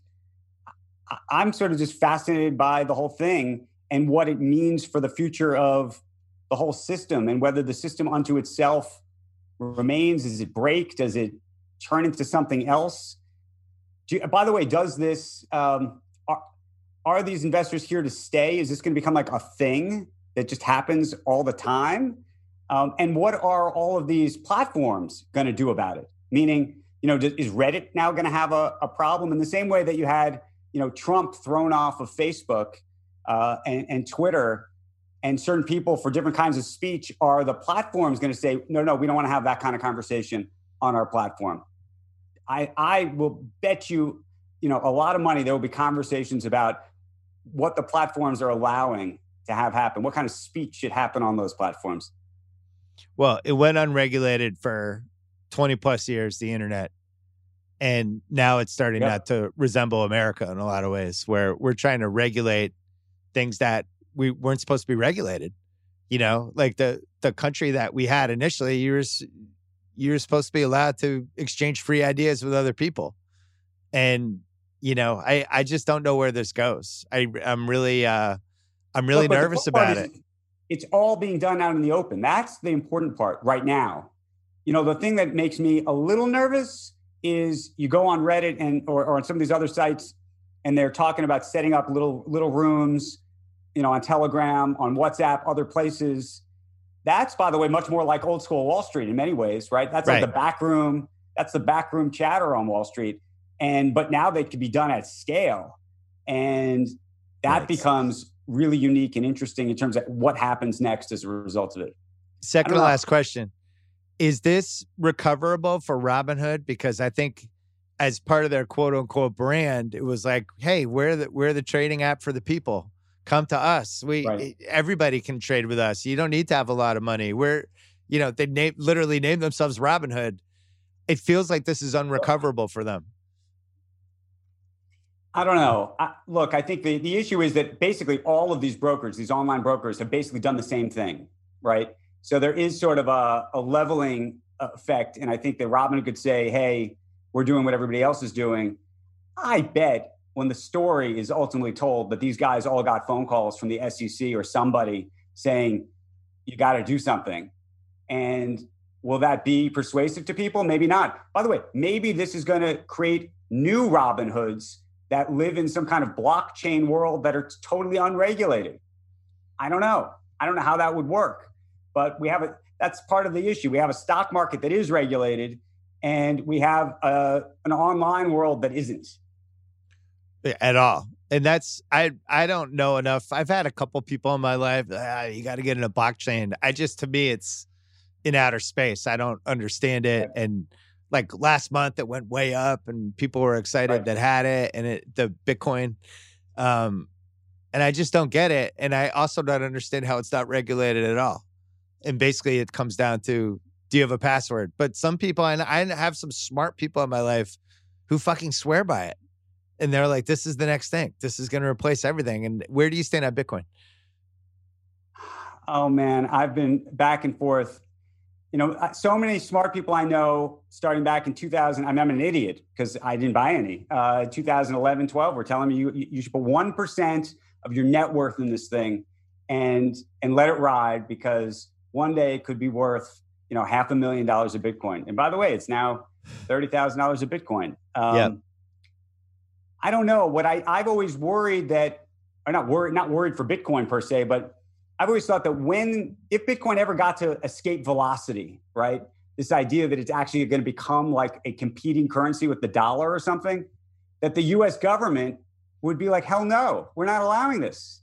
At some point, and you've heard Janet Yellen, who's now the new Treasury Secretary, uh, say that she's worried about it uh, being used by criminals. Gary Gensler, who's going to be the, the new head of the SEC, used to teach about crypto at MIT. I don't really know where he lands on this, but I, if it ever really gets to a, a sort of escape velocity place, I think there are going to be some very interesting conversations in Washington about what to do about it that could totally just take it down a notch in a minute. And that's part of the risk. I swear this isn't a let's pile on Trump question. Yeah, totally. but the last four years when we had like incredible upheaval in his cabinet and we had a president unlike any president we've ever had for a hundred different reasons. Is it possible that there's some ramifications from that now? That there was some stuff that maybe should have been regulated in certain ways that just wasn't over the last couple years because you know we had a president that frankly didn't have the best possible people working for him. I'm not saying biden's going to have the best possible people working now but i just don't feel like trump had you know his eye on the prize for like the good of the country with some of this look, stuff look trump's trump to the extent trump had an eye on a prize his prize was economic growth at all cost. Yes. All the quote unquote regulators that were in the job were told the mandate is economic growth. The mandate is very low unemployment numbers. We're not trying to regulate uh, these businesses. I don't want you going out there trying to make your name, you know, being the, the great prosecutor of insider trading. That's not the goal. So I think that that the whole incentive system for anybody who was a quote unquote regulator during that period, success was measured by how fast the economy grew. Yeah. It wasn't, it was a totally different operation. That was it. You would yeah. get no, you, if you were considered, you know, the policeman or the chief of police for Wall Street, that would get you no credit inside that administration. I think that's about to change. It seemed like short term immediacy was all that mattered how do we look right now, not thinking any sort of big picture stuff? If you had to make one prediction for the next six months with this story, what would it be? It would be that we're going to see a much bigger company become a target of this. Interesting. With a with a much bigger with a you know we saw just this morning by the way American Airlines was a mini target of it uh, because there was quote unquote short interest, meaning people betting against it. So people started to push that up just for fun. And you could see it. It's slightly trying to break through, right? Uh, American Airlines, not by the way, the biggest company in the world these days, given COVID. But I think you're going to start seeing potentially bigger names become the target. We'll see. So when they blow up the stock for something like American Airlines, technically, is that bad for American Airlines?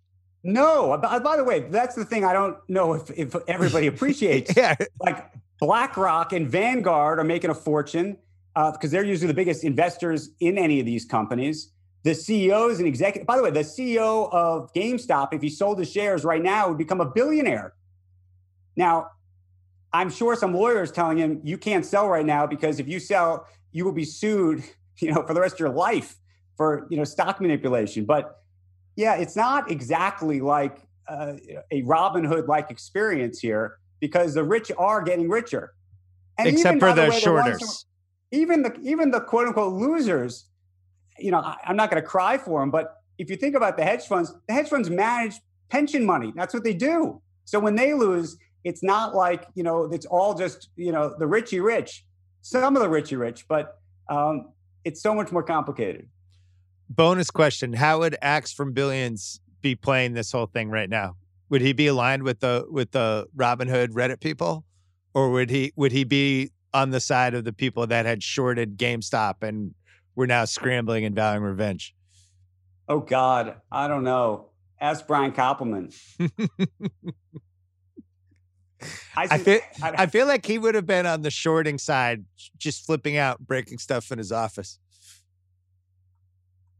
he'd probably be, with, but he might also want to be with the guy, you know, sort of be, he's sort of an anti-establishment guy, but maybe he would be trying to take advantage of this whole thing, probably. Right. Maybe he owns, he secretly owns Robinhood. Who knows? Uh, all right. So this is going to be complete chaos for the the next few months, is your prediction? I think so. This is not over. This is not over. Let's have this conversation again. Yeah, absolutely. Andrew Sorkin, thanks for uh, coming on. Really appreciate it. Thanks for having me. I really appreciate it. This episode is brought to you by Netflix. They say a gentleman always keeps his word, but I can't repeat any of the words that the weed dealing, gambling, murdering aristocrats say in The Gentlemen. Guy Ritchie's first TV show ever, only on Netflix, based on his award winning film. The Gentlemen series stars Theo James, my guy from White Lotus, and a whole new cast of criminal lords and ladies slumming it in Britain's criminal underworld. Guns out, pinkies up. Don't miss The Gentlemen now playing only on Netflix. This episode is brought to you by Arby's. Picture this stacks of sweet brown sugar bacon on delicious Arby's sandwiches you already love. Does that sound like a feast for your senses? Well, Arby's brown sugar bacon sandwiches are back for a limited time, available in BLT roast beef and turkey sandwiches. Try Arby's brown sugar bacon sandwiches today. You can order the sandwiches online or on the Arby's app.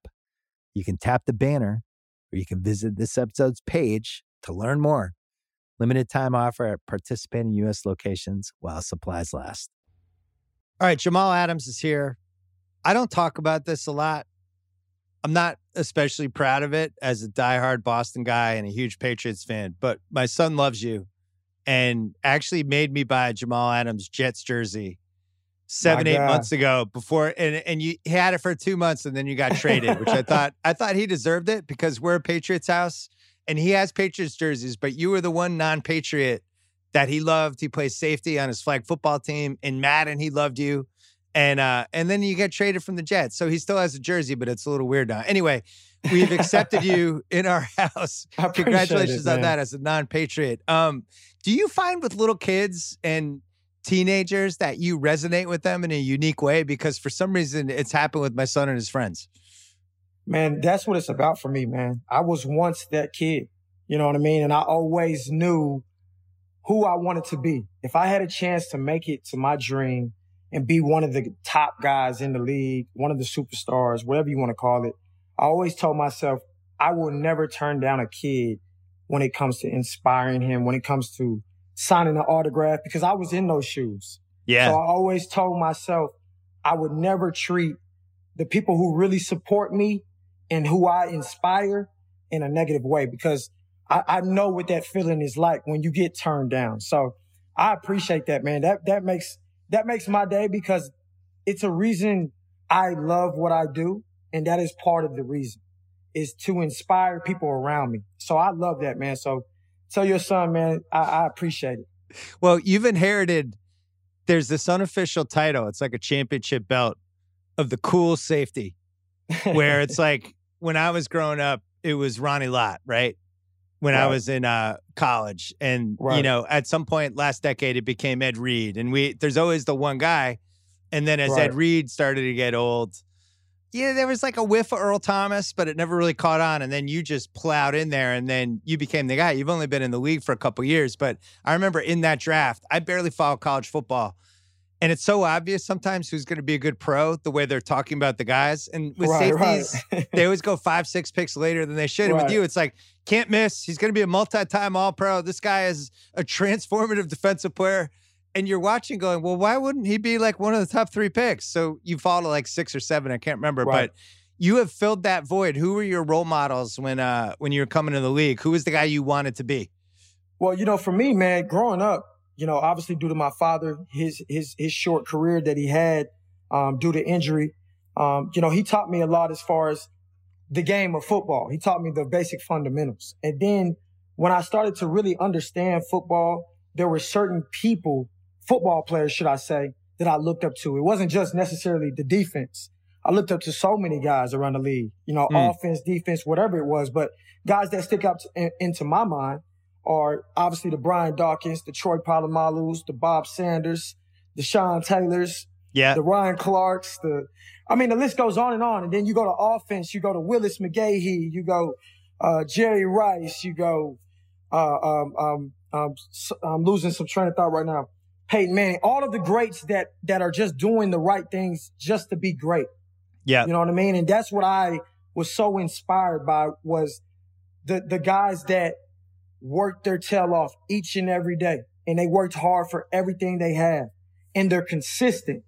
That's what I looked up to, man. And all of those guys that, that I named, and there's, there's many more, uh, man, I, I just, I appreciate the game more, more than anything because for me, it wasn't about being like somebody. It was more so like what can I take from their game to add to my game to where I create this so-called quote unquote creative player, right? Right. so that so well, that's what I was shooting for.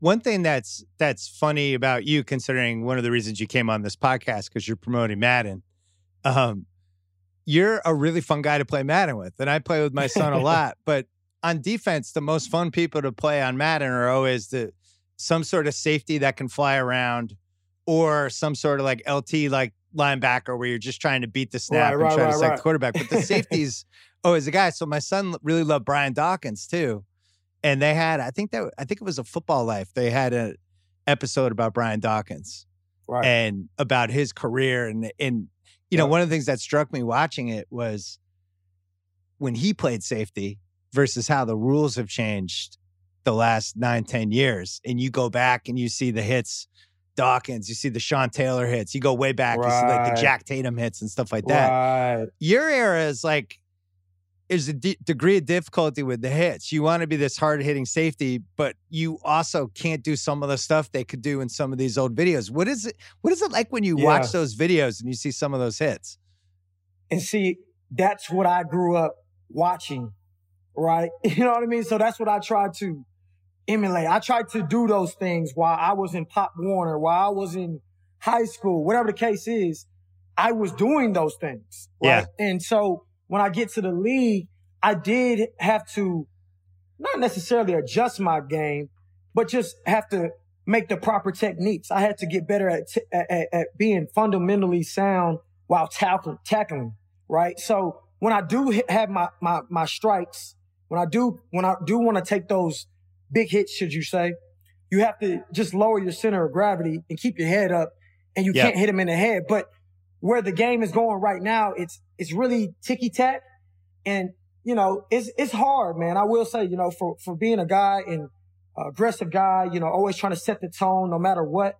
It, it's a tough, it's, it's a tough way to play the game because majority of the time as defenders, we're guarding ourselves or we're guard, we're, we're, we're doing something out of the ordinary when we are tackling just to avoid someone's helmet. You know yep. what I mean? So that's the tough part because you're putting yourself at risk. But not only that, you don't want to get a fine or you don't want to get tossed out the game. God forbid. So you're, you're at a win, you're at a really lose lose situation with that. So you just gotta be fundamentally sound. And I think that's what I pride myself on, man, is just the fundamentals and the technique, staying consistent at that in everyday life. Cause that's what it's about. That's what it's about when it comes to being great or when it comes to being successful. I do feel like they should review some of these hits sometimes because sometimes Indeed. the defender will get called for the helmet to helmet and they show the replay and at the last second the guy with the ball dips his head or goes right. down as right. the person's already launched the defender right. and then it's like that was the helmet helmet. You even saw it on the Sorensen play when yep. he saved the touchdown against the Browns and Higgins fumbled the ball out of bounds. Yeah, I mean into the end zone and then they review and it's like, oh my God, that was helmet helmet. And I'm like, was it? Like he's just trying to stop a touchdown. Exactly. He threw his body toward the I don't think there was any deliberate intent at all.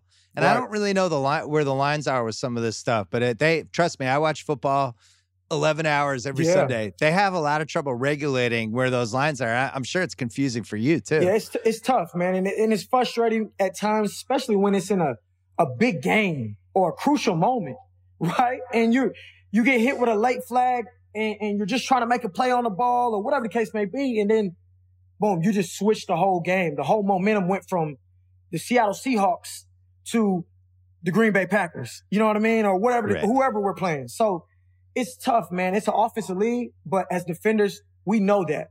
And we just have to adjust and get better at our game. And that's what makes this, this, this game of football that much more special. You know what I mean? Well, just, you know one thing I mean? that hurt one thing that hurt you because one one of the things that you're really great at is when you get sneaky and you come up the line, all of a sudden you're chasing the quarterback, yeah. especially if it's from the blind side.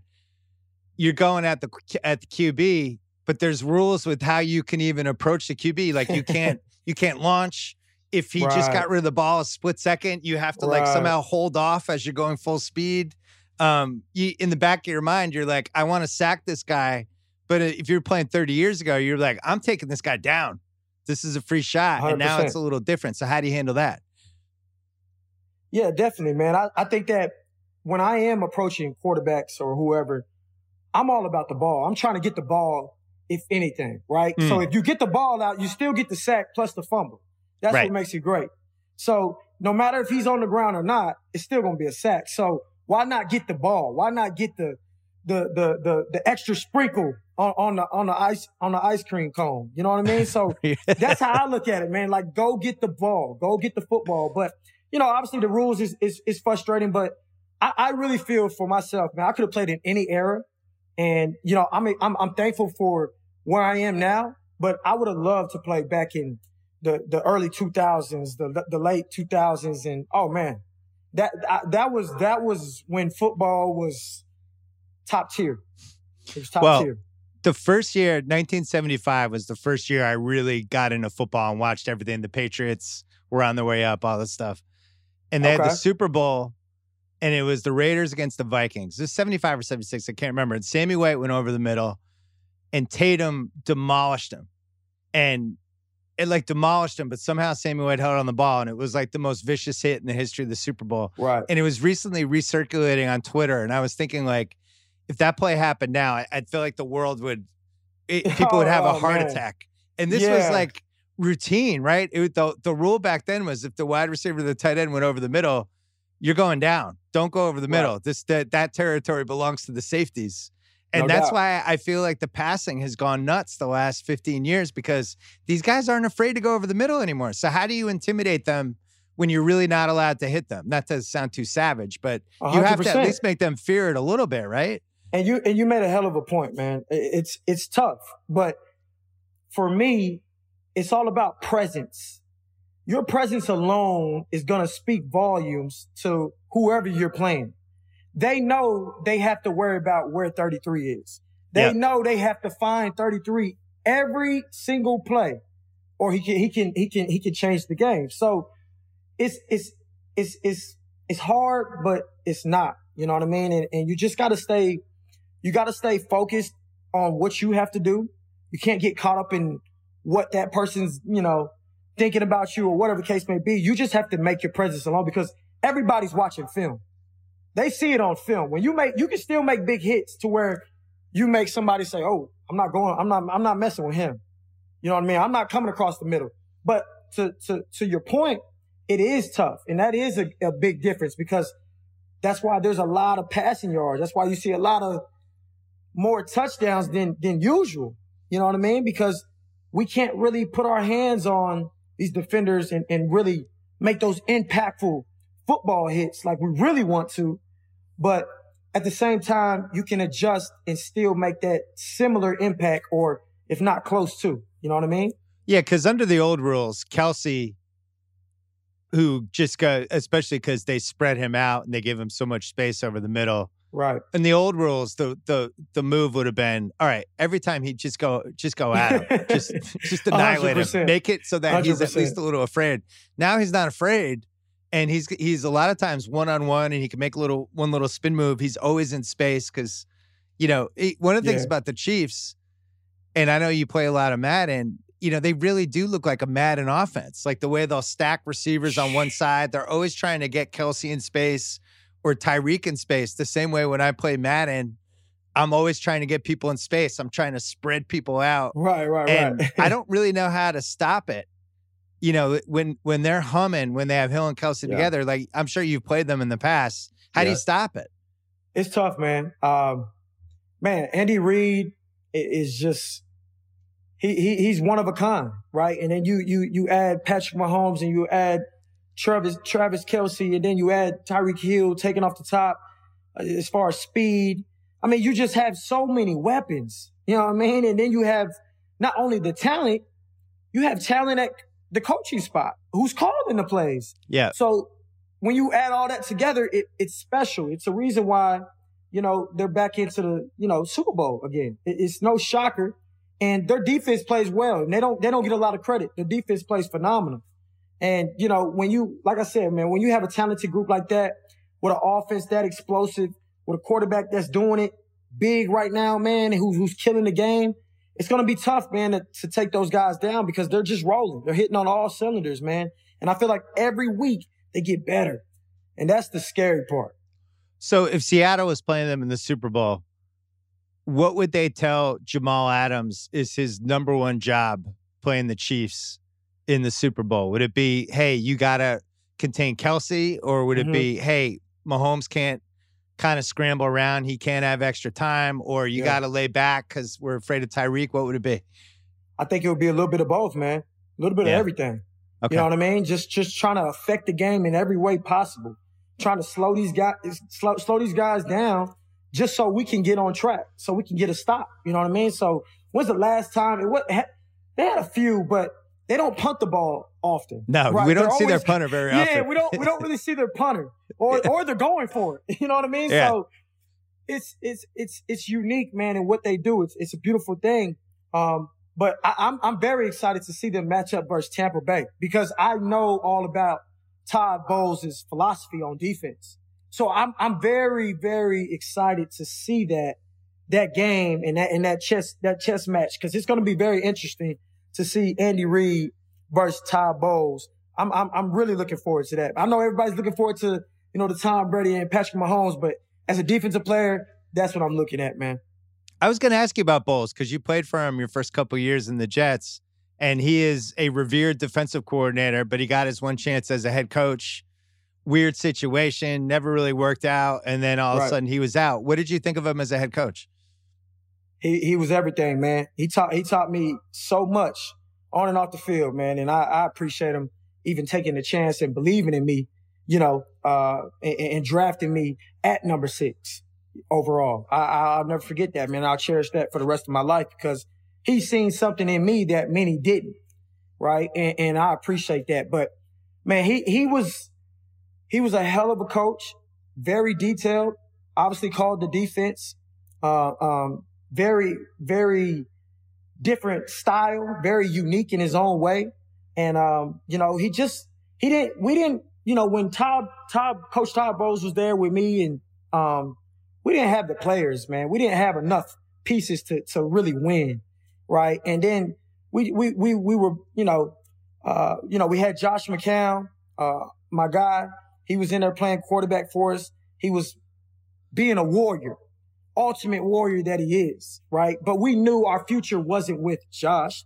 Josh knew that.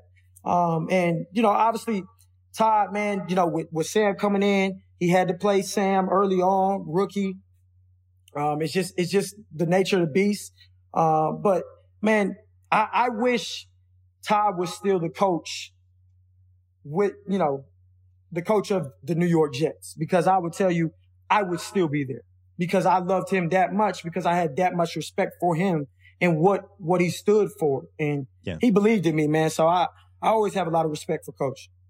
Yeah, you uh you you pushed your way out of the out of the Jets. The Jets have yeah. not won a Super Bowl since Joe Namath the 1969 season. They yeah. have uh, one of the top four or five most tortured fan bases, and they're kind of the the black sheep of of the New York sports scene in a lot of ways.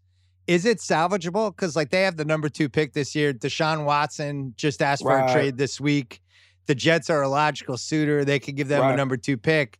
If right. Deshaun Watson called you and was like, "Hey man, I have a no trade clause. I can decide where I want to go." The Jets are one of the teams. What would you tell him?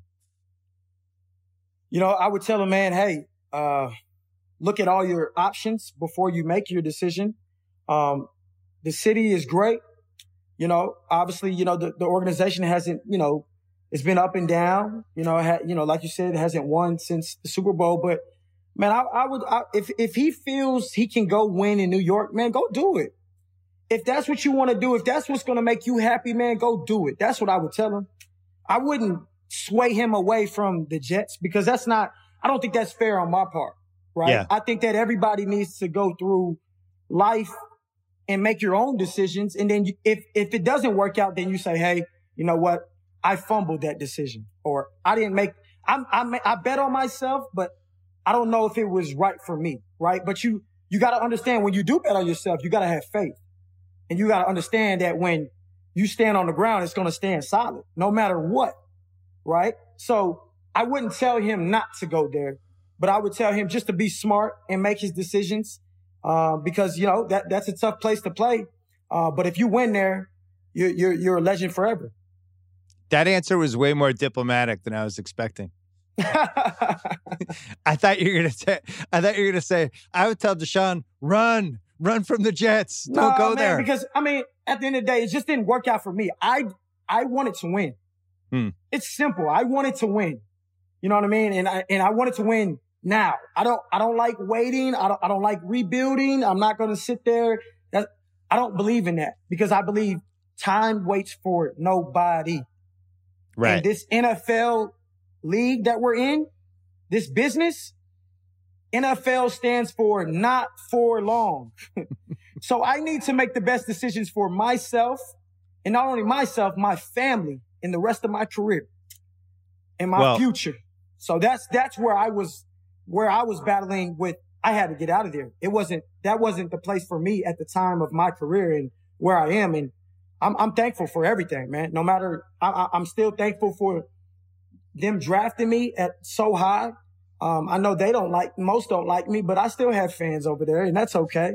As long as they're Jamal Adams fans. I don't want them to be a fan, not only of just the team because I play for the team. I want you to be a Jamal Adams fan because that's the real loyalty because guys go through different changes. As you see, Deshaun Watson's going through his. You just never know. And sometimes you got to make the decision for yourself because everybody else in the world won't understand that unless it's come, it comes down to making a decision for their family, right?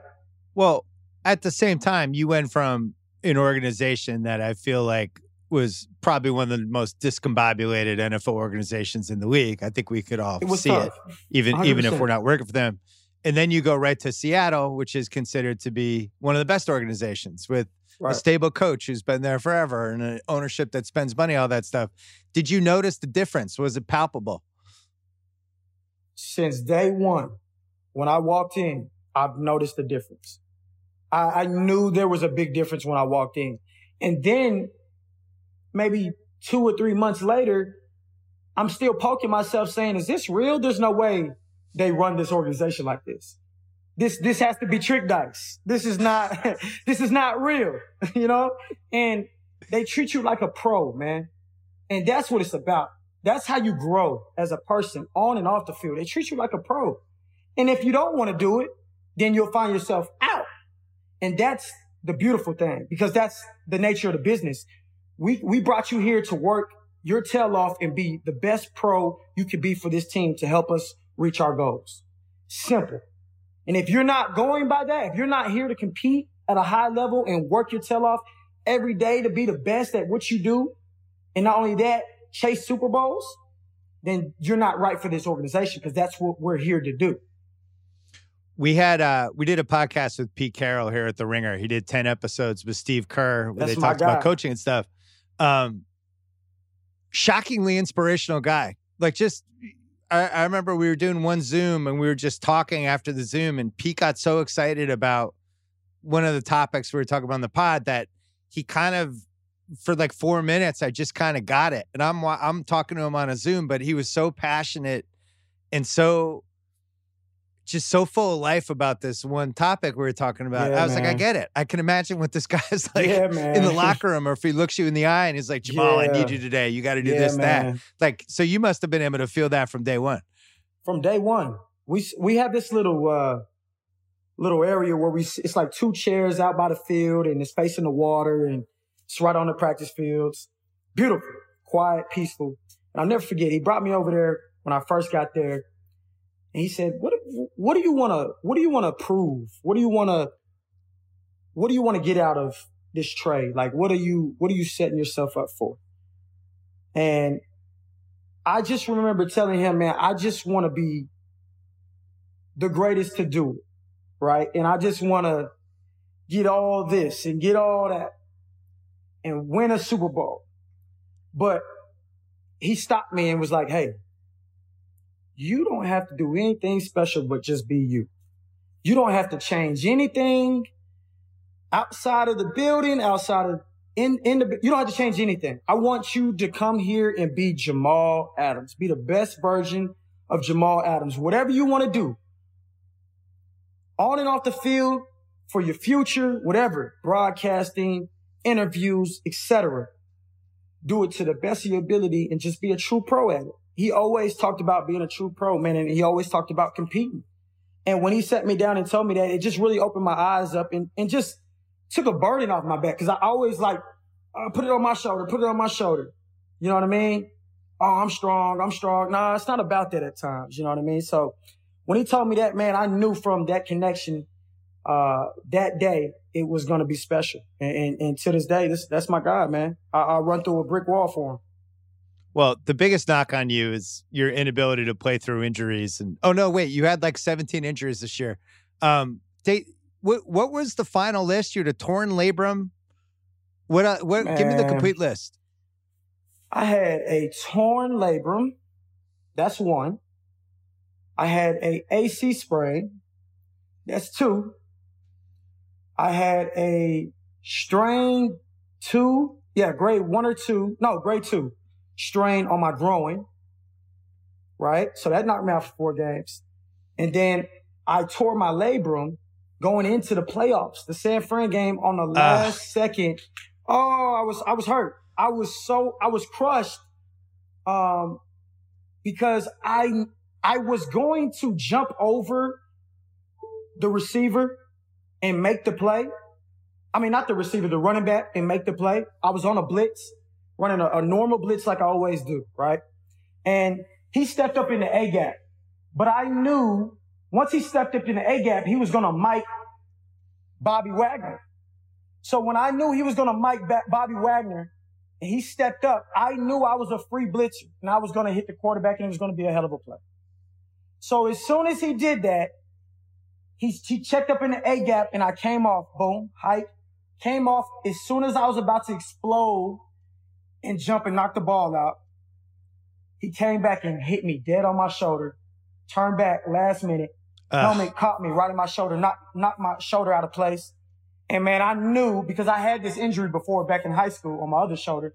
I knew I tore my labrum. So I was crushed. I was crushed because not only that, I knew that I could not, you know, perform like me in the playoffs. That's yeah. why I, I, I felt I was brought here.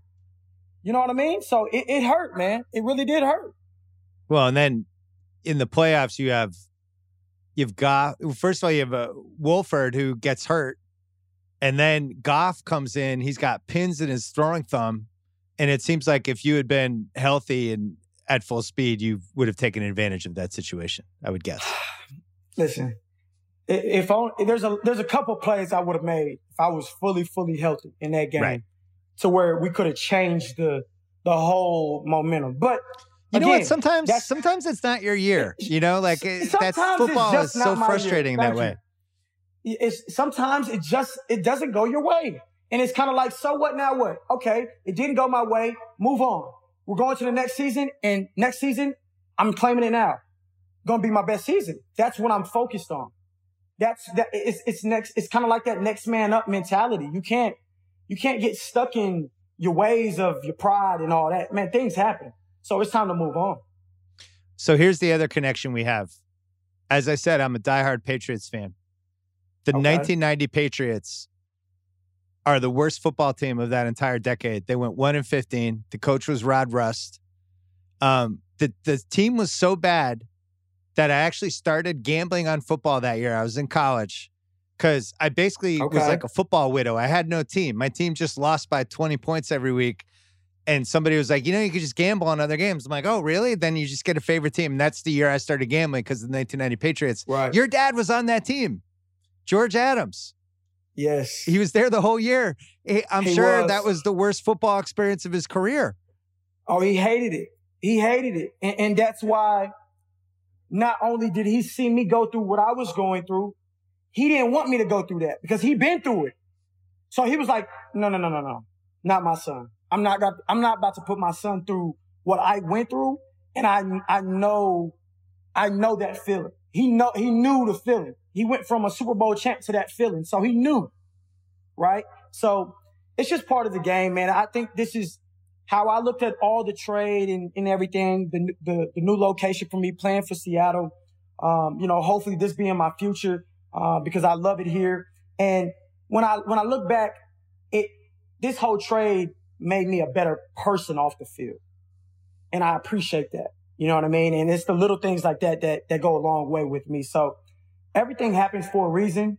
It was meant to be. This is just a part of the story. And that's how I approach it. So I'm I'm always grateful for everything. I have no hate towards any of the people uh, you know, uh, in that organization uh, with the Jets. No hate at all because it was part of the journey. This yeah. is a process. I'm enjoying the process, man. So I'm grateful. I'm grateful. All right, tell me about this Madden thing that's coming up. Yeah, man. Uh, representing the NFC, uh, you know, for the Pro Bowl, obviously due to COVID, a little different, you know, circumstances, uh, because we would be in Vegas right now. That would be pretty cool.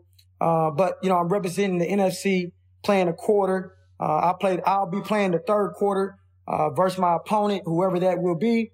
Um, I'm excited, man. I'm teaming up with all types of guys, man. Kyler and the beast mode himself. Um, you know, uh, my man, Bubba Wallace, uh, NASCAR. So it, it's, it's going down, man. It's going what's down. your, what's your favorite team to play when you play Madden? Who do you play? Do you play the team you're on or do you have a different team? Uh, it just depends on who I'm playing. It really depends on who I'm playing. What's your, what's your favorite offensive formation? Favorite offense I would have to roll with I like the Colts uh offensive uh, game plan. You know what I mean? Huh. Running behind that that that offensive line. They're really the best offensive line in the in the, in the in the game. I run right behind Big Nelson, 56. I'm running right behind him every time. so it's uh, it's always fun to get on the game and have fun though. Are you going to be able to play a video game with one Absolutely. hand in a cast? People who can't see, your left hand's in a cast right now. Left hand is in a cast, but it's very it's removable. So okay. I, I, have been practicing, man. I've been, I've been practicing, you know, just again, that's just more adversity, but you got to figure it out. So what now? What new techniques? All right. Before we go, quick question. Um, best hit you've ever had? Oh, best hit I've ever had. Your favorite, your boy. single favorite hit. My favorite, man. Uh, probably had to be, hmm, LSU uh, when I when I hit uh when I, we were playing Patrick Mahomes and he they threw a screen uh and I cleaned up the running back and I, I read it, seen it on film, uh, been studying all week and I was playing the dime uh in our in our package and man that was probably one of my favorite hits. But I have so many man, that's hard man. You put me on the spot with that one. Toughest guy you've ever had to tackle? Leonard Fournette. Really? How come? Speed, um, powerful. He can do it all. And he was, he can set you up to run you over. He can set you up to juke you. You know what I mean? And that makes it tough on a defender. But um, I would have to say Leonard Fournette for sure. Playoff Lenny. Uh, have you ever been legit stiff armed and knocked back on a tackle? I've been stiff armed when I was uh, in Pop Warner. And my dad told me, he said, man, you're going to get stiff arm if you keep running up there high like basically bad posture, you know what I mean? Not football, you know, technique. And he said, you're going to get stiff arm. And I said, no, I'm not, Pops. I've never been stiff, stiff armed. Surely enough, I got stiff arm probably like a couple series later by one, one of these guys. He stiff armed me. He probably, he probably should talk about it, but he probably didn't know. Uh, but yeah, man, uh, I would have to say back then, that was the only time I've been stiff armed. So I don't plan to be stiff armed, man. Best quarterback you've ever been on the field with that you were the most amazed by? Tom Brady. Really? Now, now you're talking yeah. my language. Tell me why. Man, just the everyday grind that he he presents and and his his attitude, his his hunger. He's so competitive. Um, he's so smart, and he's out there playing chess, man. He's out there playing chess, and and that's why he's one of the greatest to do it.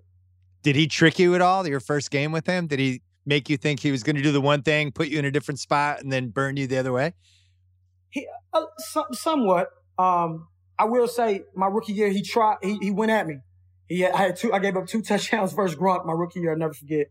Um, that was like my welcome to the NFL uh, moment. And then I told myself after that game, I said, you know what? When I see Gronk again and Tom Brady, I'm gonna put on a show. And then that's when I had that that that that, that nice game versus uh, Gronk, but obviously we did not win. It was a tough one. Uh, but I had a great, had a better game and, they, and, he tried me again. He went at me again. It's just like he found a duck in the water. He gonna go at him again. You know what I mean? That's just what he does in, and I respect him. I respect him so much, man. You know, so people don't have to like him, but you got to respect him. Listen, you got late career Gronk when you were on the Jets. Early, early of the decade, Gronk, you that were Early that guy was a handful. But when he had no believe surgeries it. and oh my god, I believe it. I strongly believe it. they had all the safeties would just go at his knees because that was the only way you could bring him down. You Oh, basically, yeah. and that's how he ended up getting really He's hurt. big guy. Uh, do you have a prediction for the Super Bowl? Just out of curiosity. I like Tampa Bay. Notice how I say Tampa Yeah. Bay. I like Tampa Bay 24 17. Okay. Wow, you think they hold the Chiefs to 17? I, I like Tommy to go win it, man, on the last drive. No doubt. Listen, your love for Tom Brady, I wasn't expecting. I fully support it. I appreciate it. Please say hi to your dad for me. Tell your dad uh, the Patriots have made a huge, huge, huge comeback from that one and fifteen team. We apologize for his bad experiences. uh, no doubt. I, I'll definitely tell him, man. All right, Jamal Adams, thanks for coming out. Really appreciate it. I appreciate you, Bill, man. Thank you, buddy. That's it for the podcast. Coming back on Sunday night with another one. Before we go, wanted to give my condolences and my best to the family and the friends and the colleagues of Sekou Smith, who passed away after a COVID battle this week. Uh, took a lot of people by surprise, and um, he was only 48 years old. He was a staple on NBA TV. You saw him a lot. I, I don't know if anyone did more hours of NBA TV than him, and was always really good. NBA.com, same thing, was an essential voice uh, touched a lot of lives and you know nba all-star weekend nba finals nba playoffs just always seemed to be there. Always had a smile on his face always wanted to talk basketball and uh, i just really liked him. So it was sad to read and listen and see all this stuff this week and um, rest in peace Sekou smith